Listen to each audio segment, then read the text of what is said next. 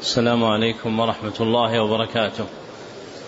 الحمد لله الذي رضي لنا الإسلام دينا وأرسل إلينا رسولا صادقا أمينا.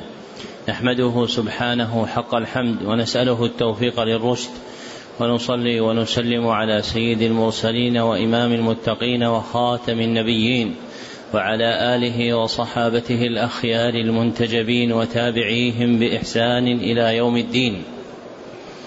أما بعد فحدثنا الحسن بن عبد الهادي الحسني وهو أول حديث سمعته منه. قال حدثنا عبد الستار بن عبد الوهاب الدهلوي وهو أول حديث سمعته منه. قال حدثنا أحمد بن إبراهيم بن عيسى القوضاعي وهو أول حديث سمعته منه. قال حدثنا عبد الرحمن بن حسن بن محمد بن عبد الوهاب التميمي وهو أول حديث سمعته منه. قال حدثنا عبد الرحمن بن حسن الجبرتي وهو أول حديث سمعته منه. قال حدثنا محمد بن محمد الحسيني وهو أول حديث سمعته منه. حاء وحدثنا عاليا درجة الحسن بن عبد الهادي الحسني وهو أول حديث سمعته منه. قال حدثنا عبد الستار بن عبد الوهاب الدهلوي وهو أول حديث سمعته منه. قال حدثنا محمد بن خليل الحسني وهو أول حديث سمعته منه. قال حدثنا محمد بن أحمد البهي وهو أول حديث سمعته منه. قال حدثنا محمد بن محمد الحسيني وهو أول حديث سمعته منه. قال حدثنا داود بن سليمان الخربتاوي وهو أول حديث سمعته منه. قال حدثنا محمد الفيومي المصري وهو أول حديث سمعته منه. قال حدثنا يوسف بن عبد الله الأرميوني وهو أول حديث سمعته منه. قال حدثنا عبد الرحمن بن أبي بكر السيوطي وهو أول حديث سمعته منه. قال حدثنا عبد الرحمن بن علي بن عمر ابن الملقن وهو أول حديث سمعته منه. قال حدثنا جدي عمر بن علي ابن الملقن وهو أول حديث سمعته منه. قال حدثنا محمد بن محمد الميدومي وهو أول حديث سمعته منه. قال حدثنا عبد اللطيف بن عبد المنعم الحراني وهو أول حديث سمعته منه. قال حدثنا عبد الرحمن بن علي بن الجوزي وهو أول حديث سمعته منه. قال حدثنا إسماعيل بن أبي صالح النيسابوري وهو أول حديث سمعته منه. قال حدثنا أبي أحمد بن عبد الملك النيسابوري وهو أول حديث سمعته منه. قال حدثنا محمد بن محمد الزيادي وهو أول حديث سمعته منه. قال حدثنا أحمد بن محمد البزاز وهو أول حديث سمعته منه. قال حدثني عبد الرحمن بن بشر ابن الحكم وهو أول حديث سمعته منه.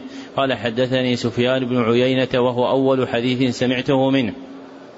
عن عمرو بن دينار عن أبي قابوس مولى عبد الله بن عمرو بن العاص عن عبد الله بن عمرو بن العاص رضي الله عنهما عن رسول الله صلى الله عليه وسلم قال الراحمون يرحمهم الرحمن ارحموا من في الأرض يرحمكم من في السماء.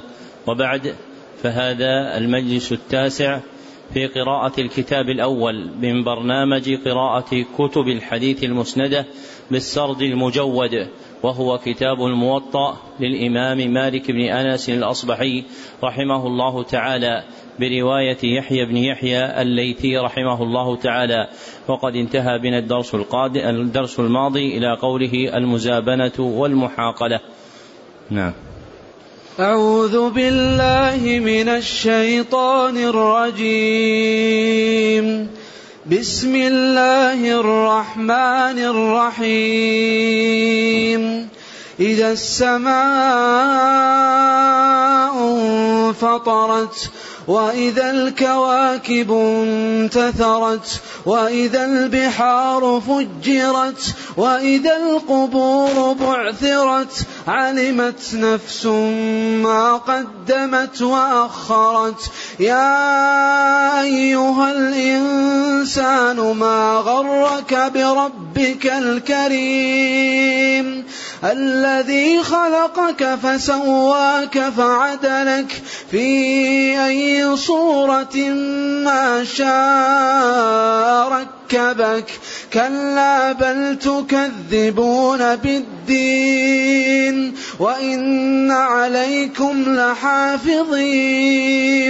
كراما كاتبين. يعلمون ما تفعلون. إن الأبرار لفي نعيم. وإن الفجار لفي جحيم. يصلونها يوم الدين وما هم عنها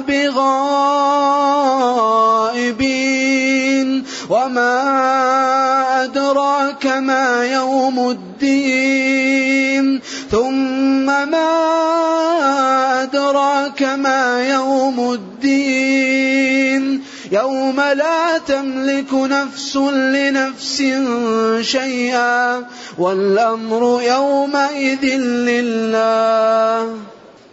الحمد لله رب العالمين والصلاة والسلام على أشرف الأنبياء والمرسلين نبينا محمد وعلى آله وصحبه أجمعين.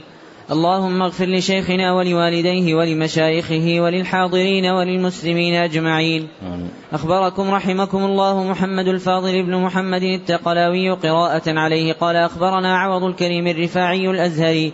قال أخبرنا أحمد بن محجوب قال أخبرنا أحمد بن محجوب الرفاعي الأزهري. قال أخبرنا أحمد بن أحمد العميري الشباسي.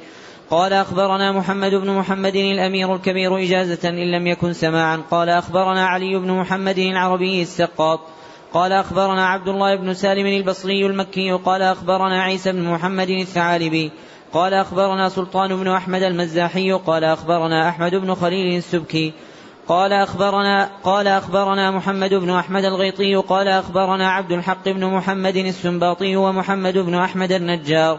قال أخبرنا الحسن بن محمد الحسني قال أخبرنا الحسن بن أيوب الحسني. قال أخبرنا محمد بن جابر الوادي آشي قال أخبرنا عبد الله بن هارون القرطبي قال أخبرنا أحمد بن يزيد القرطبي قال أخبرنا محمد بن عبد قال أخبرنا محمد بن عبد حق قال أخبرنا محمد بن عبد الحق الخزرجي قال أخبرنا محمد بن فرج مولى بن الطلاع. قال أخبرنا يونس بن عبد الله الصفار قال أخبرنا يحيى بن عبد الله الليثي قال أخبرنا عم والدي عبيد الله بن يحيى الليثي قال أخبرنا أبي قال أخبرنا مالك بن أنس رحمه الله تعالى أنه قال المزابنة والمحاقلة. عن نافع عن عبد الله بن عمر رضي الله عنهما أن رسول الله صلى الله عليه وسلم نهى عن المزابنة والمزابنة بيع الثمر بالثمر كيلا وبيع الكرم بالزبيب كيلا. وبه قال مالك عن داود بن الحصين عن أبي سفيان مولى بن أبي أحمد عن أبي سعيد الخدري رضي الله عنه أن رسول الله صلى الله عليه وسلم نهى عن المزابنة والمحاقلة. والمزابنة اشتراء الثمر بالتمر في رؤوس النخل والمحاقلة كراء الأرض بالحنطة. قوله رحمه الله عن داود ابن الحصين تقدم أن الحصين لم يأتي في الموطأ إلا بالضم مصغرا فليس فيه حصين بفتح حائه ولا يعرف هذا في أسماء الرواة إلا في أبي حصين الأسدي واسمه عثمان بن عاصم الكوفي وحديثه عند أصحاب الكتب الستة. وليس في الرواة بالضاد المعجمة حضين سوى حضين بن المنذر أحد التابعين. ومن كان من ذريته كمحمد بن حضين بن المنذر. نعم. أحسن الله إليكم. وبه قال مالك عن ابن شهاب عن سعيد بن المسيب أن رسول الله صلى الله عليه وسلم نهى عن المزابنة والمحاقلة. والمزابنة اشتراء الثمر بالتمر والمحاقلة اشتراء الزرع بالحنطة واستكراء الأرض بالحنطة. قال ابن شهاب فسألت سعيد بن المسيب عن استكراء الأرض بالذهب والورق فقال لا بأس بذلك. قوله رحمه الله عن ابن شهاب لا تقع هذه الكنية في الموطأ إلا كان المراد بها هو محمد بن مسلم ابن عبيد الله ابن عبد الله ابن شهاب الزهري. وغالبا يكون هو المقصود بهذه الكنية ولو في خارج الموطأ. نعم. أحسن الله إليكم. وبه قال مالك نهى رسول الله صلى الله عليه وسلم عن المزابنة. وتفسير المزابنة أن كل شيء من الجزاف الذي لا يعلم كيله ولا وزنه ولا عدده ابتيع بشيء مسمى من الكيل أو الوزن أو العدد وذلك أن يقول الرجل للرجل يكون له الطعام المصبر الذي لا يعلم كيله من الحنطة أو التمر. أو ما أشبه ذلك من الأطعمة أو يكون للرجل السلعة من الخبط أو النوى أو القضب أو العصفر أو الكرسف أو الكتان أو القز أو ما أشبه ذلك من السلع. لا يعلم كيل شيء من ذلك ولا وزنه ولا عدده. فيقول الرجل لرب تلك السلعة فيقول الرجل لرب تلك السلعة كل سلعتك هذه أو مر من يكيلها أو زن من ذلك ما يوزن أو اعدد منها ما كان يعد. فما نقص من كذا وكذا صاعا لتسمية يسميها أو وزن كذا وكذا رطلا أو عدد كذا وكذا فما نقص من ذلك فعلي غرمه حتى أوفيك تلك التسمية فما زاد على ذلك التسمية فهو لي أضمن ما نقص من ذلك على أن يكون لي ما زاد فليس ذلك بيعا ولكنه المخاطرة والغرر والقمار يدخل هذا لأنه لم يشتري منه شيئا بشيء أخرجه ولكنه ضمن له ما سمي من ذلك الكيل أو الوزن أو العدد على أن يكون له ما زاد على ذلك. فإن نقصت تلك السلعة من تلك التسمية أخذ مما لصاحبه ما نقص بغير ثمن ولا هبة طيبة بها نفسه. فهذا يشبه القمار وما كان مثل هذا من الأشياء فذلك يدخله. وبه قال مالك من ذلك أيضا أن يقول الرجل للرجل له الثوب أضمن لك من ثوبك هذا كذا وكذا ظهارة قلنسوة قدر كل قدر كل ظهارة كذا وكذا لشيء يسميه. فما نقص من ذلك فعلي غرمه حتى أوفيك وما زاد فلي أو أن يقول الرجل للرجل أضمن لك من ثيابك هذه كذا وكذا قميصا ذرع كل, ذرع كل قميص كذا وكذا فما نقص من ذلك فعلي غرمه وما زاد على ذلك فلي. أو أن يقول الرجل للرجل له الجلود من جلود البقر أو الإبل أقطع جلودك هذه نعالا على إمام يريه إياه. فما نقص من مئة زوج فعلي غرمه وما زاد فهو لي بما ضمنت لك. ومما يشبه ذلك أن يقول الرجل للرجل عنده حب البان. اعصر حبك هذا فما نقص من كذا وكذا رطلا فعلي أن أعطيكه وما زاد فهو لي. فهذا كله أو ما أشبهه من الأشياء أو ضارعه من المزابنة التي لا تصلح ولا يجوز. وكذلك أيضا إذا قال الرجل للرجل له الخبط أو النوى أو الكرسف أو الكتان أو القضب أو العصفر أبتاع منك هذا الخبط بكذا وكذا صاعا من خبط بخبط مثل من خبط بخبط مثل خبطه أو هذا النوى بكذا وكذا صاعا من نوى مثله وفي العصفر والكرسف والكتان والقضب مثل ذلك. فهذا كله يرجع إلى ما وصفنا من المزابنة. جامع بيع الثمر.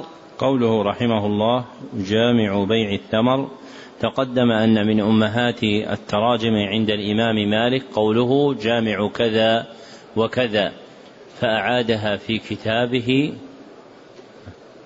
إحدى وأربعين مرة. ومعناها نعم. سنت ما ينتظم تحته مسائل متفرقة. ترجع إلى ما ترجم به. فقوله مثلا جامع بيع الثمر أي جامع لمسائل متفرقة ترجع إلى بيع الثمر. نعم. أحسن الله إليكم. وبه إلى يحيى قال قال مالك من اشترى ثمرا من نخل مسمى أو حائط مسمى أو لبن من غنم مسماة إنه لا بأس بذلك. إذا كان يؤخذ عاجلا يشرع المشتري في أخذه عند دفعه الثمن وإنما مثل ذلك بمنزلة راوية زيت. يبتاع منها رجل بدينار أو دينارين ويعطيه ذهبه ويشترط عليه أن يكيل له منها فهذا لا بأس به. فإن انشقت الراوية فذهب زيتها فليس للمبتاع إلا ذهبه ولا يكون بينهما بيع. قال مالك وأما كل شيء كان حاضرا يشترى على وجهه مثل اللبن إذا حلب والرطب والرطب يستجنى فيأخذ المبتاع يوما بيوم فلا بأس به.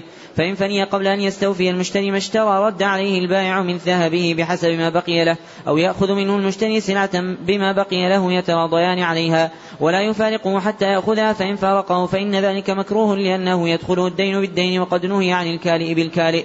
فإن وقع في بيعهما أجل فإنه مكروه ولا يحل فيه تأخير ولا نظرة ولا يصلح إلا بصفة معلومة إلى أجل مسمى. فيضمن, فيضمن ذلك البائع للمبتاع ولا يسمى ذلك في حائط بعينه ولا في غنم بأعيانها. وبه إلى يحيى قال وسئل مالك عن الرجل يشتري من الرجل الحائط فيه ألوان من النخل من العجوة والكبيس والعذق وغير ذلك من ألوان التمر.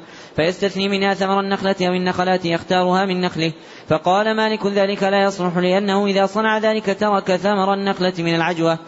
ومكيلة ثمرها خمسة عشر صاعا. وأخذ مكانها ثمر نخلة من الكبيس ومكيلة ثمرها عشرة أصوع. وإن أخذ العجوة التي فيها خمسة عشر صاعا وترك التي فيها عشرة أصوع من الكبيس فكأنه اشترى العجوة بالكبيس متفاضلا.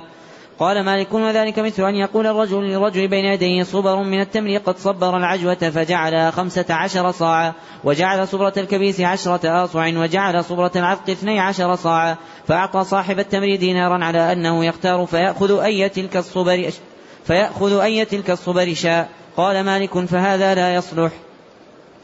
وبه إلى يحيى قال وسئل مالك عن الرجل يشتري الرطب من صاحب الحائط فيسرفه الدينار ماذا له إذا ذهب رطب ذلك الحائط؟ فقال مالك يحاسب صاحب الحائط ثم يأخذ منه ما بقي من ديناره. إن كان أخذ ثلث دينار رطبا أخذ ثلث الدينار الذي بقي له. وإن كان أخذ ثلاثة أرباع ديناره رطبا أخذ الربع أخذ الربع الذي بقي له. أو يتراضيان بينهما فيأخذ بما بقي له من ديناره عند صاحب الحائط ما بدا له. إن أحب أن يأخذ تمرا أو سلعة سوى التمر أخذها بما فضل له. فإن أخذ تمرا أو سلعة أخرى فلا يفارق حتى يستوفي ذلك منه. وبه قال مالك وإنما هذا بمنزلة أن يكري الرجل الرجل راحلته بعينها أو يواجر غلامه الخياط أو النجار أو العمال لغير ذلك من الأعمال أو يكري مسكنه ويتسلف إجارة ذلك الغلام أو كراء ذلك المسكن أو تلك, أو تلك الراحلة. ثم يحدث في ذلك حدث بموت أو غير ذلك. فيرد رب الراحلة أو العبد أو المسكن الذي س... إلى الذي سلفه ما بقي من كراء الراحلة أو إجارة العبد أو كراء المسكن. يحاسب صاحبه بما استوفى من ذلك إن كان استوفى نصف حقه رد عليه النصف الباقي الذي له عنده وإن كان أقل من ذلك أو أكثر فبحساب ذلك يرد إليه ما بقي له. وبه قال مالك ولا يصح التسليف في شيء من هذا يسلف فيه بعينه إلا أن يقبض المسلف ما سلف فيه عند دفعه الذهب إلى صاحبه يقبض العبد أو الراحلة أو المسكن أو يبدأ فيما اشترى من الرطب فيأخذ منه عند دفعه الذهب إلى صاحبه لا يصلح أن يكون في شيء من ذلك تأخير ولا أجل.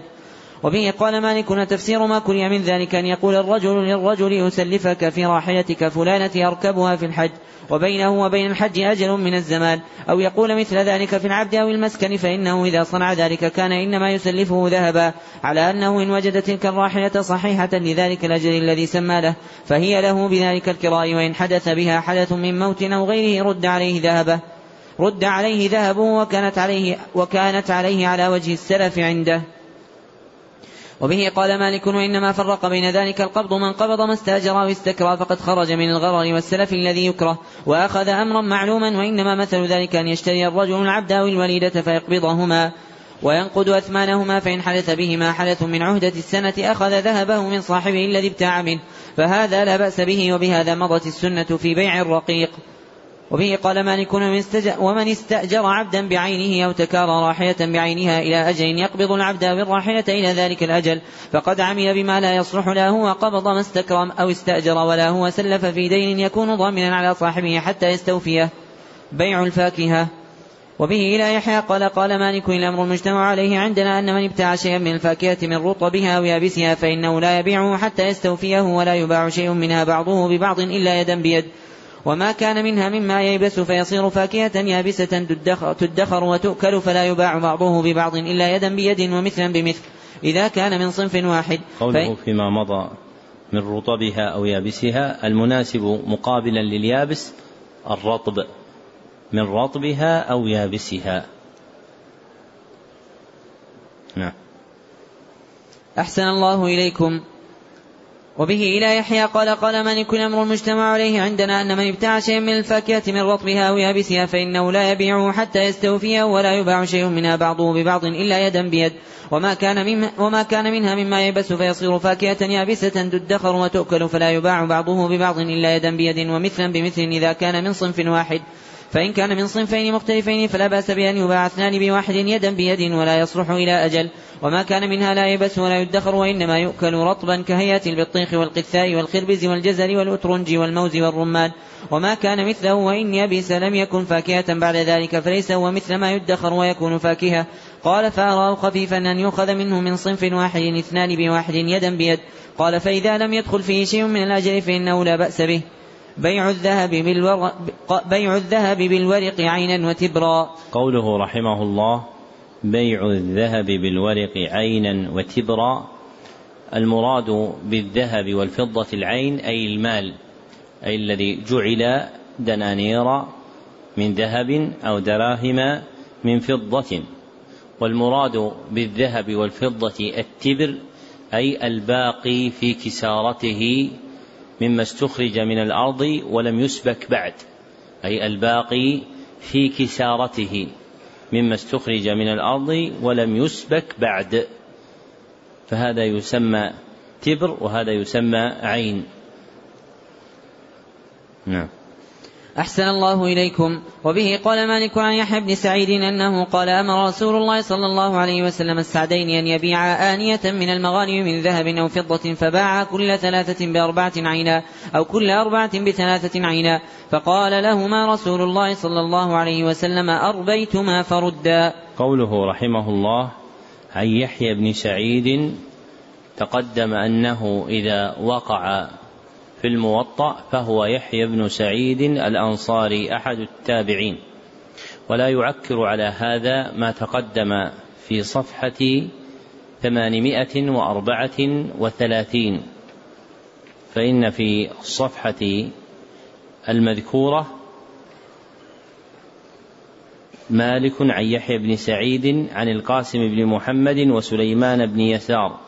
أنهما سمع أنه سمعهما يذكران. أن يحيى بن سعيد بن العاص طلق ابنة عبد الرحمن بن الحكم.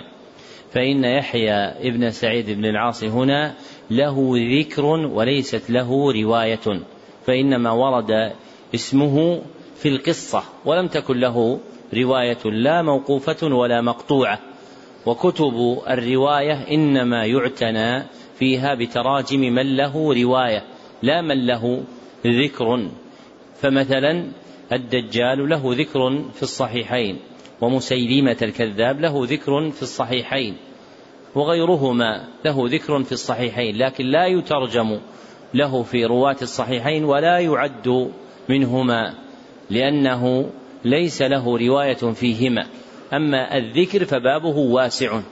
وهذه القواعد. إذا أطلقت المراد بها قواعد الرواية كما ذكرت لكم سابقا أن قواعد الرواية نوعان.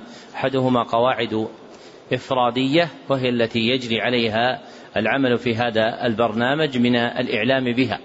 والآخر قواعد إيش؟ نعم مركبة. قواعد مركبة وهي التي تتعلق بصورة الإسناد. كالواقع في البخاري الحميدي عن سفيان فإنه وإن لم يصرح به هو ابن عيينة قطعا لأن الحميدي لم يروي عن الثوري. ومثل هذا محل بيانه في برنامج آخر بإذن الله. والمقصود أن ما ذكرناه قبل من قاعدة يحيى بن سعيد في الموطأ لا تنخرم لما ذكرناه من علة.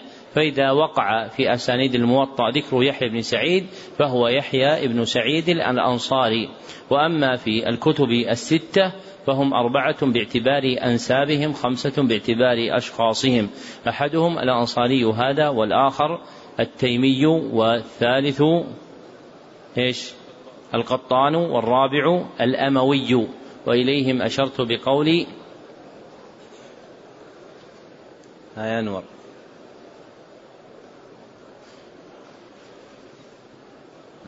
ألست أبا عائشة؟ معذرة سم. إيش؟ يحيى سعيد في الأصول أربعة. أنسابهم مذكورة مجتمعة. أحسنت. قطانهم تيميهم والأموي. أحسنت. اثنان والأنصار فيهم ينتمي. نعم.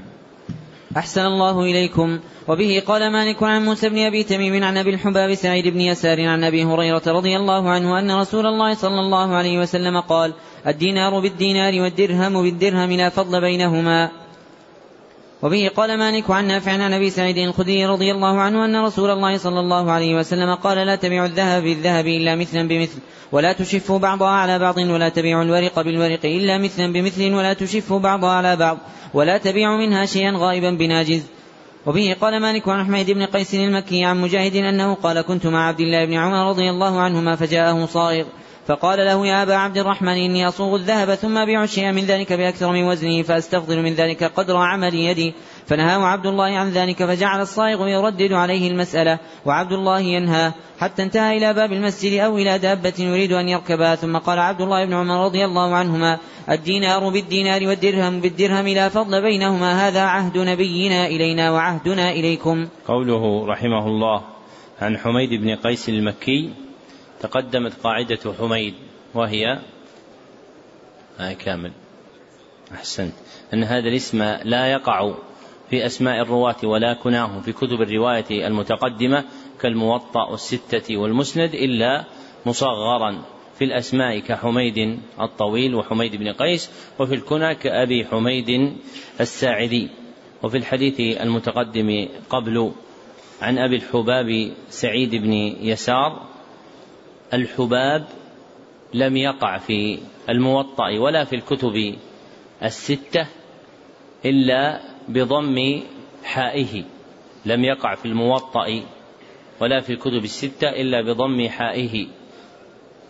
الحباب ولم يقع إلا كنية أو اسما لأبي الراوي ولم يقع إلا كنية أو أبا لاسم الراوي فليس من رواة الموطأ رجل اسمه الحباب.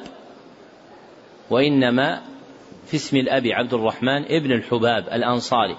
وكذا في الكتب الستة ليس فيها رجل اسمه الحباب وإنما في أسماء آبائهم أو كناهم كأبي الحباب سعيد بن يسار أو كزيد بن حباب.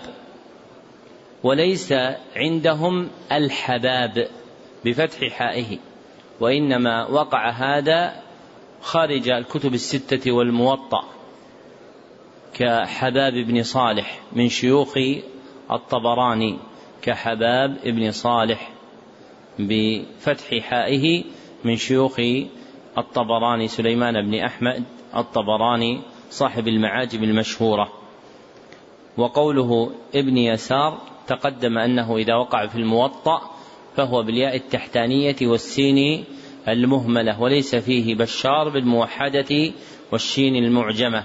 قال الذهبي في المشتبه لما مشتبه لما ذكر اسم بشار قال وهو نادر في التابعين معدوم في الصحابة. نعم. أحسن الله إليكم. وبه قال مالك أنه بلغه عن جده مالك بن أبي عامر أن عثمان بن عفان رضي الله عنه قال قال لي رسول الله صلى الله عليه وسلم لا تبيع الدينار بالدينارين ولا الدرهم بالدرهمين. وبه قال مالك عن زيد بن أسلم عن عطاء بن يسار أن معاوية بن أبي سفيان رضي الله عنه باع سقاية من ذهب أو ورق بأكثر من وزنها فقال أبو الدرداء رضي الله عنه سمعت رسول الله صلى الله عليه وسلم ينهى عن مثل هذا إلا مثلا بمثل. فقال له معاوية رضي الله عنه ما أرى بمثل هذا بأسا؟ فقال أبو الدرداء رضي الله عنه من يعذرني من معاوية؟ أنا أخبره عن رسول الله صلى الله عليه وسلم ويخبرني عن رأيه لا أساكنك بأرض أنت بها. ثم قدم أبو الدرداء على عمر بن الخطاب رضي الله عنه فذكر ذلك له فكتب عمر بن الخطاب إلى معاوية ألا يبيع ذلك إلا, بمثل إلا مثلا بمثل وزنا بوزن. قوله عن زيد بن أسلم ما قاعدة زيد؟ نعم. إيش؟ إيه أحسنت. إيه أحسنت. لكنها رواية غير متصلة. يقول الأخ هذا رجل آخر من قرابة مالك لأن الذي تقدم معنا عن عمه أبي سهيل ابن مالك عن أبيه إلى آخر ما تقدم إلى سنيد وهنا رواية أخرى عن رجل من أهل بيت مالك وهو جده مالك ابن أبي عامر. لكن هذه الرواية بلاغ ومالك إنما يروي عن جده بواسطة من؟ عمه. واسطة عمه أبي سهيل ابن مالك. فرجعت إلى ما ذكرنا. رجعت إلى ما ذكرنا من أنه لم يحدث مباشرة عن أحد من بيته إلا عن عمه. وأما هذا البلاغ فإنها فإنه منقطع. وأما قاعدة زيد فتقدم أن هذا الرسم إذا وقع في الكتب فالمراد به زيد آخره دال وليس فيها شيء آخره نون سوى زين بن شعيب المعافري من أصحاب مالك الآخرين عنه. نعم. أحسن الله إليكم. وبه قال مالك عن نافع عن عبد الله بن عمر رضي الله عنهما أن عمر بن الخطاب رضي الله عنه قال لا تبيع الذهب بالذهب إلا مثلا بمثل ولا تشفه بعضها على بعض. ولا تبيع الورق بالورق إلا مثلا بمثل ولا تشفه بعضها على بعض. ولا تبيع الورق بالذهب أحدهما غائب والآخر ناجز. وإن استنظرك إلى أن يلج بيته فلا تنظره إني أخاف عليكم الرماء والرماء هو الربا. وبه قال مالك عن عبد الله بن دينار عبد الله بن عمر رضي الله عنهما أن عمر بن الخطاب رضي الله عنه قال لا تبيعوا الذهب بالذهب إلا مثلا بمثل ولا تشفوا بعضها على بعض. ولا تبيعوا الورق بالورق إلا مثلا بمثل ولا تشفوا بعضها على بعض ولا تبيعوا منها شيئا غائبا بناجز وإن استنظرك إلى أن يلج بيته فلا تنظره إني أخاف عليكم الرماء والرماء هو الربا. وبه قال مالك أنه بلغه عن قاسم بن محمد أنه قال قال عمر بن الخطاب رضي الله عنه الدينار بالدينار والدرهم بالدرهم والصاع بالصاع ولا يباع كاره بناجز. وبه قال مالك عن أبي الزناد أنه سمع سعيد بن المسيب يقول لا ربا إلا في ذهب أو فضة أو ما يكال أو يوزن مما يؤكل ويشرب وبه قال مالك عن يحيى بن سعيد أنه سمع سعيد بن المسيب يقول قطع الذهب والورق من الفساد في الأرض. وبه قال مالك ولا بأس أن يشتري الرجل لا ولا بأس أن يشتري الرجل الذهب بالفضة والفضة بالذهب جزافا إذا كان تبرا أو حليا قد صيغ فأما الدراهم المعدودة والدنانير المعدودة فلا ينبغي لأحد أن يشتري شيئا من ذلك جزافا حتى يعلم ويعد فإن اشترى ذلك جزافا فإنما يراد به الغرر حين يترك عدده ويشتري جزافا وليس هذا من بيوع المسلمين. فأما ما كان يوزن من التبر والحلي فلا بأس أن يباع ذلك جزافا وإنما ابتياع ذلك جزافا كهيئة الحنطة والتمر ونحوهما من الأطعمة التي تباع جزافا ومثلها يكال فليس بابتياع ذلك جزافا بأس. وبه قال مالك من اشترى مصحفا أو سيفا أو خاتما وفي شيء من ذلك ذهب أو فضة بدنانير أو دراهم فإنما اشتري من ذلك وفيه الذهب بدنانير فإنه ينظر إلى قيمته. فإن كانت قيمة ذلك الثلثين وقيمة ما فيه من الذهب الثلث فذلك جائز لا بأس به إذا كان ذلك يدا بيد ولا يكون فيه تأخير وما اشتري من ذلك بالورق مما فيه الورق نظر إلى قيمته فإن كانت قيمة ذلك الثلثين وقيمة ما فيه من الورق الثلث فذلك جائز لا بأس به إذا كان ذلك يدا بيد ولم يزل ذلك من أمر الناس عندنا. ما جاء في الصرف؟ وبه قال مالك عن ابن شهاب عن مالك بن أوس بن الحدثان النصري أنه التمس صرفا بمئة دينار قال فدعاني طلحة بن عبيد الله فتراوضنا حتى اصطرف مني وأخذ الذهب يقلبها في يده ثم قال حتى يأتيني خازن حتى يأتيني خازني من الغابة. وعمر بن الخطاب رضي الله عنه يسمع فقال عمر رضي الله عنه والله لا تفارقه حتى تأخذ منه ثم قال قال رسول الله صلى الله عليه وسلم الذهب بالورق ربا إلا هاء وهاء والبر بالبر ربا إلا هاء وهاء والتمر بالتمر ربا إلا هاء وهاء والشعير بالشعير ربا إلا هاء وهاء. وبه قال مالك إذا اصطرف الرجل دراهم بدنانير ثم وجد فيها درهما زائفا فأراد رده انتقض صرف الدينار ورد إليه ورقه وأخذ إليه ديناره. وتفسير ما كري من ذلك أن رسول الله صلى الله عليه وسلم قال الذهب بالورق ربا إلا هاء وقال عمر بن الخطاب رضي الله عنه وإن استنظرك إلى أن يلج بيته فلا تنظره وهو إذا رد عليه درهما من صرف بعد أن يفارقه. كان بمنزلة الدين أو الشيء المستأخر فلذلك كره ذلك وانتقض الصرف. وإنما أراد عمر بن الخطاب رضي الله عنه أن لا يباع الذهب والورق والطعام كله عاجلا بآجل فإنه لا ينبغي أن يكون في شيء من ذلك تأخير ولا نظيرة وإن كان من صنف واحد أو مختلفة أصنافه. المراطلة. قوله رحمه الله المراطلة هي بيع الذهب بالذهب والفضة بالفضة وزنا. هي بيع الذهب بالذهب والفضة بالفضة وزنا. نعم. أحسن الله إليكم. وبه قال مالك عن يزيد بن عبد الله بن قسيط أنه رأى سعيد بن المسيب يراطل الذهب بالذهب فيفرغ ذهبه في كفة الميزان ويفرغ صاحبه الذي يراطله ذهبه في كفة الميزان الأخرى. فإذا اعتدل لسان الميزان أخذ وأعطى. قوله رحمه الله عن يزيد بن عبد الله تقدم أن ما وقع بهذا الرسم يزيد فهو بالياء التحتانية والزاي المعجمة وليس فيه بريد بالموحدة والراء المهملة وإنما في خارج الموطأ كالصحيحين وغيرهما. نعم. أحسن الله إليكم. وبه قال مالك الأمر عندنا في بيع الذهب بالذهب والورق بالورق مراطلة أنه لا بأس بذلك أن يأخذ أحد عشر دينارا بعشرة دنانير يدا بيد إذا كان وزن الذهبين سواء عينا بعين وإن تفاضل العدد. والدراهم أيضا في ذلك بمنزلة الدنانير. وبه قال مالك ما راطل ذهبا بذهب أو ورقا بورق فكان بين الذهبين فضل مثقال فأعطى صاحبه قيمته من الورق أو من غيرها فلا يأخذه فإن ذلك قبيح وذريعة للربا. لأنه إذا جاز له أن يأخذ المثقال بقيمته حتى كأنه اشتراه على حدته جاز له أن يأخذ المثقال مرارا لأن يجيز ذلك البيع بينه وبين صاحبه. وبه قال مالك ولو أنه باعه ذلك المثقال مفردا ليس معه غيره لم يأخذه بعش الثمن الذي أخذه به لأن يجوز له البيع. فذلك الذريعة إلى إحلال الحرام والأمر المنهي عنه. وبه قال مالك في الرجل يراطل الرجل ويعطيه الذهب العتق الجياد ويجعل معها تبرا ذهبا غير جيدة ويأخذ من صاحبه ذهبا كوفية مقطعة وتلك الكوفية مكروهة عند الناس فيتبايعان ذلك مثلا بمثل إن ذلك لا يصلح. وبه قال مالك تفسير ما كري من ذلك أن صاحب الذهب الجياد أخذ فضل عيون ذهبه في التبر الذي طرح مع ذهبه ولولا فضل ذهبه على ذهب صاحبه لم يراطله صاحبه بتبره ذلك. إلى ذهبه الكوفية وإنما مثل ذلك كمثل رجل أراد أن يبتاع ثلاثة آصوع من تمر عجوة بصاعين ومد من تمر كبيس فقيل له هذا لا يصلح. فجعل صاعين من كبيس وصاعا من حشف يريد أن يجيز بذلك بيعه فذلك لا يصلح لم يكن صاحب العجوة ليعطيه صاعا من العجوة بصاع من حشف ولكنه إنما أعطاه ذلك لفضل الكبيس.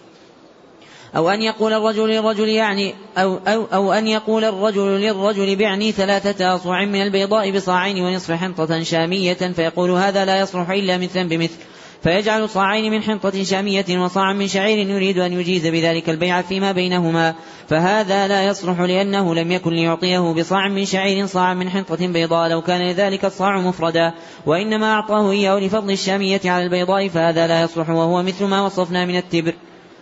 وبه قال مالك فكل شيء من الذهب والورق والطعام كله الذي لا ينبغي أن يبتاع إلا مثلا بمثل فلا ينبغي أن يجعل مع الصنف الجيد منه المرغوب فيه الشيء الرديء المسخوط.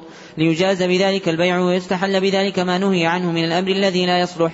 إذا جعل مع الصنف المرغوب فيه وإنما يريد صاحب ذلك أن يدرك بذلك فضل جودة ما يبيع. فيعطي الشيء الذي لو أعطاه وحده لم يقبل صاحبه ولم يهمم بذلك. وإنما يقبله, يقبله من أجل الذي يأخذ معه لفضل سلعة صاحبه على سلعته. فلا ينبغي لشيء من الذهب والورق والطعام أن يدخله شيء من هذه الصفة. فإن أراد صاحب الطعام الردي أن يبيعه بغيره فليبيعه على حدته ولا يجعل مع ذلك شيئا فلا بأس به إذا كان كذلك.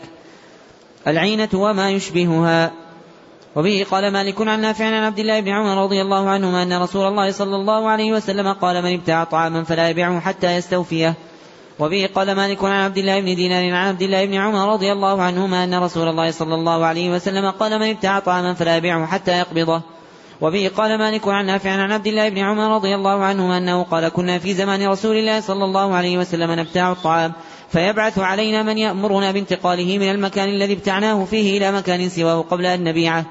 وبه قال مالك عن نافع أن حكيم بن حزام أن حكيم بن حزام ابتاع طعاما أمر به عمر بن الخطاب رضي الله عنه للناس فباع حكيم الطعام قبل أن يستوفيه فبلغ ذلك عمر بن الخطاب رضي الله عنه فرده عليه وقال لا تبع طعاما ابتعته حتى تستوفيه. قوله رحمه الله أن حكيم بن حزام تقدم أن حكيما لم يأتي في الموطأ إلا مكبرا بفتح حائه وليس فيه من الرواة حكيم بفتح بضم حائه. نعم. أحسن الله إليكم. وبه قال مالك أنه بلغه أن صكوكا خرجت للناس في زمان مروان بن الحكم من طعام الجار فتبايع الناس تلك الصكوك بينهم قبل أن يستوفوها. فدخل زيد بن ثابت رضي الله عنه رجل من أصحاب رسول الله صلى الله عليه وسلم على مروان بن الحكم فقال أتحل بيع الربا يا مروان؟ فقال أعوذ بالله وما ذاك. فقال هذه الصكوك تبايع الناس ثم باعوها قبل أن يستوفوها. فبعث مروان الحرس يتبعونها ينتزعونها من أيدي الناس ويردونها إلى أهلها. وبه قال مالك أنه بلغه أن رجلا أراد أن يبتاع طعاما من رجل إلى أجل فذهب به الرجل الذي يريد أن يبيعه الطعام إلى السوق فجعل يريه الصبر ويقول له من أيها تحب أن أبتاع لك؟ فقال المبتاع أتبعني ما ليس عندك؟ فأتى يا عبد الله بن عمر رضي الله عنهما فذكر ذلك له فقال عبد الله بن عمر فقال عبد الله بن عمر رضي الله عنهما للمبتاع لا تبتع منه ما ليس عنده. وقال للبائع لا تبع ما ليس عندك. وبه قال مالك عن يحيى بن سعيد أنه سمع جميل بن عبد الرحمن المؤذن يقول لسعيد بن المسيب إن إني رجل أبتاع من الأرزاق التي يعطى الناس بالجار ما شاء الله ثم أريد أن أبيع الطعام المضمون علي إلى أجل فقال له سعيد أتريد أن توفيهم من تلك, من تلك الأرزاق التي ابتعت؟ فقال نعم فنهاه عن ذلك.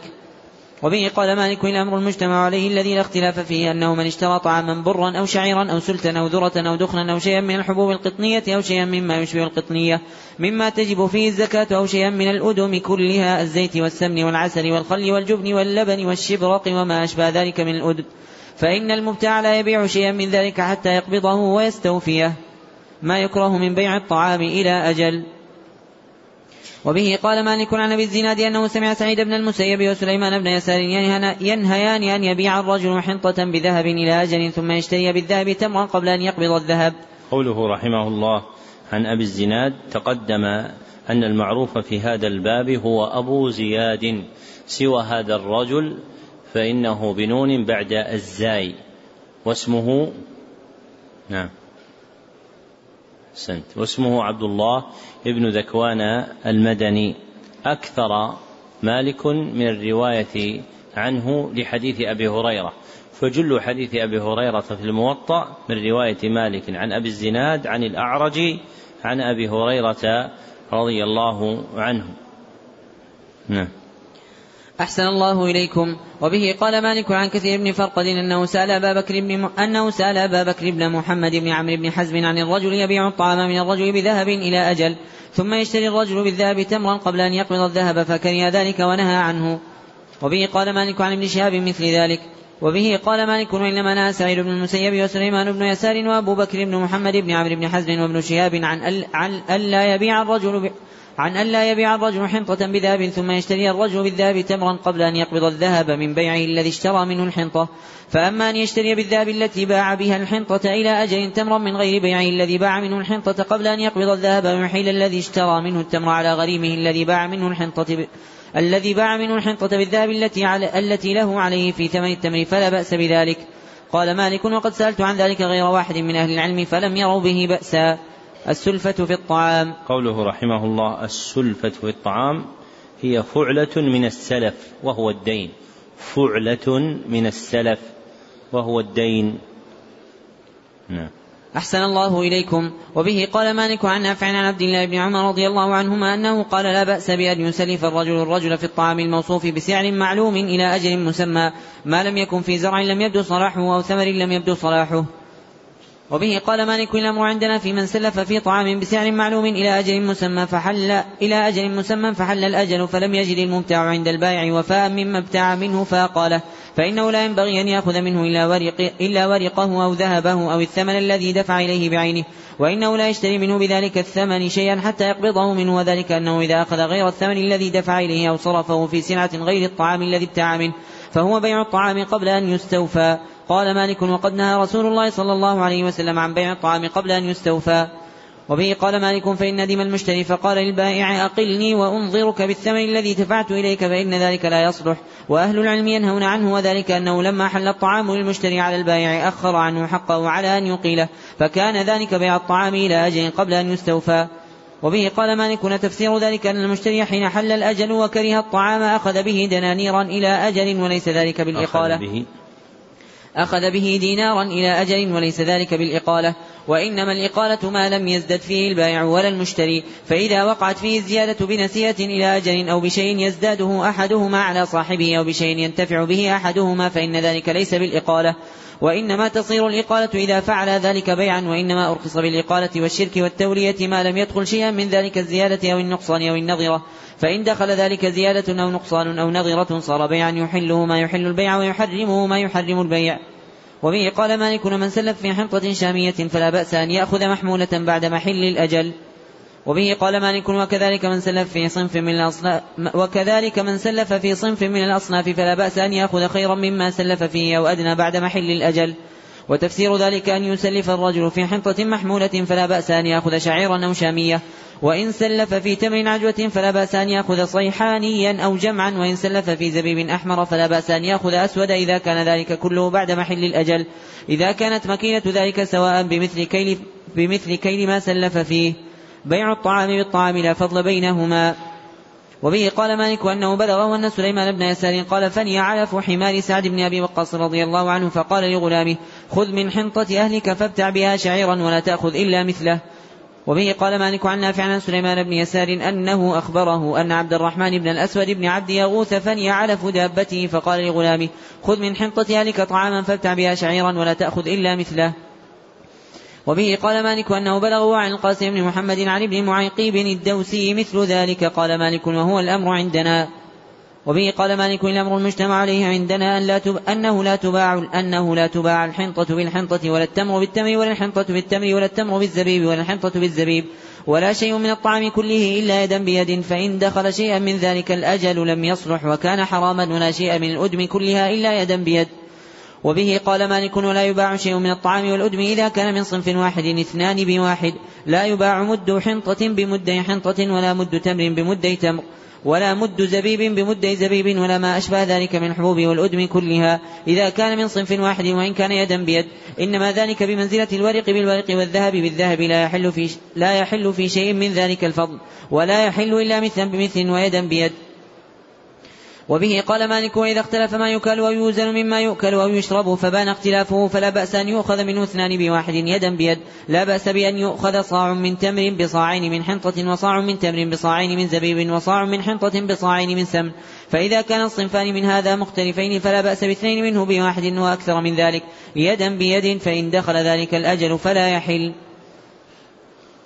قال ولا تحل صبرة الحنطة بصبرة الحنطة ولا بأس بصورة الحنطة بصبرة التمر يدا بيد وذلك أنه لا بأس أن يشتري الحنطة بالتمر جزافا. وبه قال مالك وكل ما اختلف من الطعام والأدم فبان اختلافه فلا بأس أن يشتري بعضه ببعض جزافا يدا بيد فإن دخله الأجل فلا خير فيه وإنما اشتراء ذلك جزافا كاشتراء بعض ذلك بالذهب وبالورق جزافا. قال مالك وذلك أنك تشتري الحنطة بالورق, بالورق جزافا والتمر بالذهب جزافا فهذا حلال لا بأس به.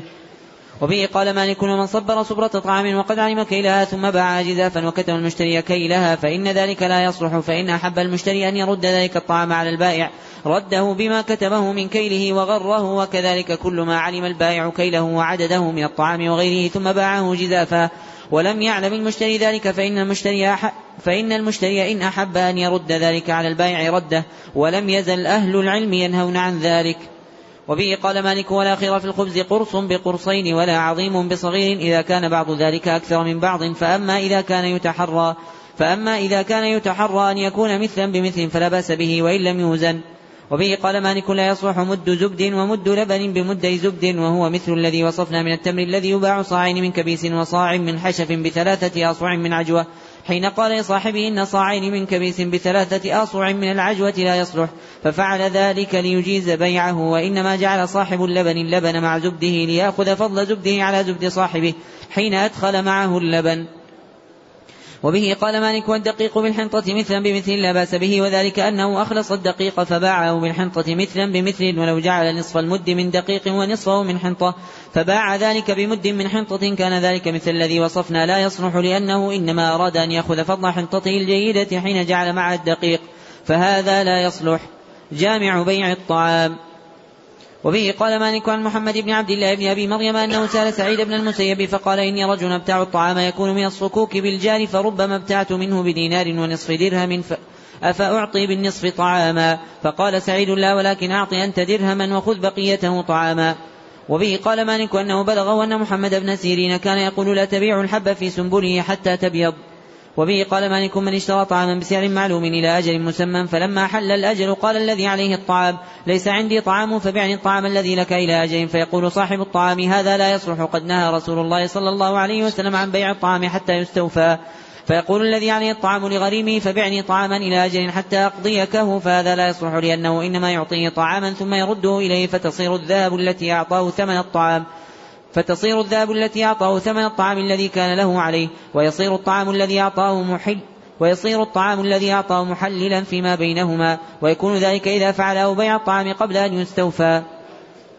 وبه قال مالك في رجل له, له على رجل طعام ابتاعه منه ولغريمه على رجل طعام مثل ذلك الطعام فقال الذي عليه الطعام لغريمه أحيلك, أحيلك على غريم لي عليه مثل الطعام الذي لك علي بطعامك الذي لك علي قال مالك إن كان الذي عليه الطعام إنما هو طعام ابتاعه فأراد أن يحيل غريمه بطعام ابتاعه فإن ذلك لا يصلح وذلك بيع الطعام قبل أن يستوفى فإن كان الطعام سلفا حالا فلا بأس أن يحيل به غريمه لأن ذلك ليس ببيع. قال مالك ولا يحل بيع الطعام قبل أن يستوفى لنهي رسول الله صلى الله عليه وسلم عن ذلك غير أن أهل العلم قد اجتمعوا على أنه لا بأس بالشرك والتولية والإقالة في الطعام وغيره. وبه قال مالك وذلك أن أهل العلم ينزلوه على وجه المعروف ولم ينزلوه على وجه البيع. وذلك مثل الرجل يسلف الدراهم النقد يسلف الدراهم النقص فيقضى دراهم وازنة فيها فضل فيحل له ذلك. ويجوز ولو اشترى منه دراهم نقصا بوازنة لم يحل له ذلك. ولو اشترط عليه حين أسلفه وازنة وإنما أعطاه نقصا لم يحل له. وبه قال مالك وإما يشبه ذلك أن رسول الله صلى الله عليه وسلم نهى عن بيع المزابنة وأرخص في بيع العرايا بخرصها من التمر وإنما فرق بين ذلك أن المزابنة بيع على وجه المكايسة والتجارة وأن بيع العرايا على وجه المعروف لا مكايسة فيه. وبه قال مالك ولا ينبغي أن يشتري الرجل طعاما بربع أو بثلث أو بكسر من درهم على أن يعطى بذلك طعاما إلى أجل ولا بأس بأن يبتاع الرجل طعاما بكسر من درهم إلى أجل ثم يعطى درهما ويأخذ بما بقي له من درهمه سلعة من السلع لأنه أعطى الكسر الذي عليه فضة وأخذ ببقية درهمه سلعة فهذا لا بأس به. وبه قال مالك ولا بأس بأن يضع الرجل عند الرجل درهما ثم يأخذ منه بربع أو بثلث أو, بكس أو بكسر معلوم سلعة معلومة. فإذا لم يكن في ذلك سعر معلوم وقال لرجل آخذ منك بسعر كل يوم فهذا لا يحل لأنه غرر يقل مرة ويكثر مرة ولم يفترقا على بيع معلوم. وبه قال مالك ومن باع طعاما جزافا ولم يستثن منه شيئا ثم بدا له أن يشتري منه شيئا فإنه لا يصلح له أن يشتري منه شيئا إلا ما كان يجوز له أن يستثنيه منه وذلك الثلث فما دونه فإن زاد على الثلث صار ذلك إلى المزابنة وإلى ما يكره فلا ينبغي له أن يشتري منه شيئا إلا ما يكون يجوز له أن يستثني منه ولا يجوز له أن يستثني منه إلا الثلث فما دونه قال مالك وهذا الأمر الذي لا اختلاف فيه عندنا الحكرة والتربص قوله رحمه الله الحكرة هي حبس المبيع هي حبس المبيع ويقال له الاحتكار أيضا ويقال له الاحتكار أيضا والتربص انتظار الحاجة إليه ليبيعه بسعر غال انتظار الحاجة إليه ليبيعه بسعر غال. نعم. أحسن الله إليكم. وبه قال مالك أنه بلغه أن عمر بن الخطاب رضي الله عنه قال لا حكرة في سوقنا لا يعمد رجال بأيديهم فضول من أذهاب إلى رزق من رزق الله نزل بساحتنا فيحتكرونه علينا. ولكن أيما جالب جلب على عمود كبده في الشتاء والصيف فذلك ضيف عمر فليبع كيف شاء الله وليمسك كيف شاء الله. وبه قال مالك عن يونس عن يونس بن يوسف عن سعيد بن المسيب أن عمر بن الخطاب رضي الله عنه مر بحاطب بن أبي بلتعة وهو يبيع زبيبا له بالسوق فقال له عمر بن الخطاب رضي الله عنه إما أن تزيد في السعر وإما أن ترفع من سوقنا. وبه قال مالك أنه بلغه أن عثمان بن عفان رضي الله عنه كان ينهى عن الحكرة. ما يجوز من بيع الحيوان بعضه ببعض والسلف فيه. وبه قال مالك عن صالح بن كيسان عن حسن بن محمد بن علي بن أبي طالب أن علي بن أبي أن علي بن أبي طالب رضي الله عنه باع جملا له يدعى عصيفرا. باع جملا له يدعى عصيفرا بعشرين بعيرا إلى أجل. وبه قال مالك عن نافع أن عبد الله بن عمر رضي الله عنه اشترى راحلة بأربعة أبعرة مضمونة عليه وفيها صاحبها بالربذة. وبه قال مالك أنه سأل ابن شهاب عن بيع الحيوان اثنين بواحد إلى أجل فقال لا بأس بذلك. وبه قال مالك الأمر المجتمع عليه عندنا أنه لا بأس بالجمل بالجمل مثله وزيادة دراهم يدا بيد ولا بأس بالجمل بالجمل مثله وزيادة دراهم يدا بيد ولا بأس بالجمل بالجمل مثله وزيادة دراهم الجمل بالجمل يدا بيد والدراهم إلى أجل. قال ولا خير في الجمل بالجمل وزيادة دراهم الدراهم نقدا والجمل إلى أجل. قال وإن أخرت الجمل والدراهم فلا خير في ذلك أيضا. وبه قال مالك ولا بأس بأن يبتاع البعير النجيب بالبعيرين أو بالأبعرة من الحمولة من حاشية الإبل وإن كانت من نعم واحدة فلا بأس أن يشترى من اثنان بواحد إلى أجل. إذا اختلفت فبان اختلافها. وإن أشبه بعضها بعضا واختلفت أجناسها أو لم تختلف فلا يؤخذ, فلا يؤخذ منها اثنان بواحد إلى أجل. وبه قال مالك وتفسير ما كري من ذلك أن يؤخذ البعير بالبعيرين ليس بينهما تفاضل في نجابة ولا رحلة فإذا كان هذا على ما وصفت لك فلا تشتري منه اثنين بواحد إلى أجل. ولا بأس بأن تبيع ما اشتريت منها قبل أن تستوفيه من غير, من غير الذي اشتريته منه إذا انتقدت ثمنه. وبه قال مالك من سلف في شيء من الحيوان إلى أجل مسمى فوصفه وحلاه ونقد ثمنه. فذلك جائز وهو لازم للبائع والمبتاع على ما وصف وحليا ولم يزل ولم يزل ذلك من عمل الناس الجائز بينهم والذي لم يزل عليه أهل العلم ببلدنا. ما لا يجوز من بيع الحيوان. قوله رحمه الله ما لا يجوز من بيع الحيوان تقدم أن من أمهات التراجم عند الإمام مالك قوله ما لا يجوز من كذا وكذا وهي ترجمة أوردها إحدى عشرة مرة في كتابه وهذه إحداها. نعم. أحسن الله إليكم. وبه قال مالك عن عبد الله بن عمر رضي الله عنهما أن رسول الله صلى الله عليه وسلم نهى عن بيع حبل حبلة وكان بيعا يتبايع وكان بيعا يتبايعه أهل الجاهلية. كان الرجل يبتاع الجزور إلى أن تنتج الناقة ثم تنتج التي في بطنها. وبه قال مالك عن ابن شهاب عن سعيد بن المسيب أنه قال لا ربا في الحيوان وإنما نهي من الحيوان عن ثلاثة. عن المضامين والملاقيح وحبل حبلة فالمضامين ما في بطون إناث الإبل والملاقيح ما في ظهور الجمال. وبه قال مالك لا ينبغي أن يشتري أحد شيئا من الحيوان بعينه إذا كان غائبا عنه وإن كان قد رآه ورضيه على أن ينقد ثمنه لا قريبا ولا بعيدا. قال مالك وإنما كره ذلك لأن البائع ينتفع بالثمن ولا يدري هل توجد تلك السلعة على ما رآها المبتاع أم لا. فلذلك كره ذلك ولا بأس به إذا كان مضمونا موصوفا. بيع الحيوان باللحم. وبه قال مالك عن زيد بن أسلم عن سعيد بن المسيب أن رسول الله صلى الله عليه وسلم نهى عن بيع الحيوان باللحم. وبه قال مالك عن داود بن الحصين أنه سمع سعيد بن المسيب يقول من ميسر أهل الجاهلية بيع الحيوان بالشاة والشاتين. قوله عن داود بن الحصين ما قاعدة الحصين؟ نعم. وش اسم ما اسم أبي حصين؟ أحسن. أن الحصين سواء جاء بأل أو بدون أل فهو مصغر إلا أبا حصين عثمان بن عاصم الأسدي الكوفي. وأما بالضاد المعجمة فراو واحد هو حضين بن المنذر. نعم. أحسن الله إليكم. وبه قال مالك عن أبي الزناد عن سعيد بن المسيب أنه كان يقول نهي عن بيع الحيوان باللحم. قال أبو الزناد فقلت لسعيد بن المسيب أرأيت رجلا اشترى شارفا بعشر شياه؟ فقال سعيد إن كان أرأيت رجلا؟ أرأيت رجلا اشترى شارفا بعشر شياه. فقال سعيد إن كان اشترى لينحرها فلا خير في ذلك. فقال أبو الزناد وكل من أدركت من الناس ينهون عن بيع الحيوان باللحم. قال أبو الزناد وكان ذلك يكتب في عهود العمال في زمان أبان بن عثمان وهشام بن إسماعيل ينهون عن ذلك.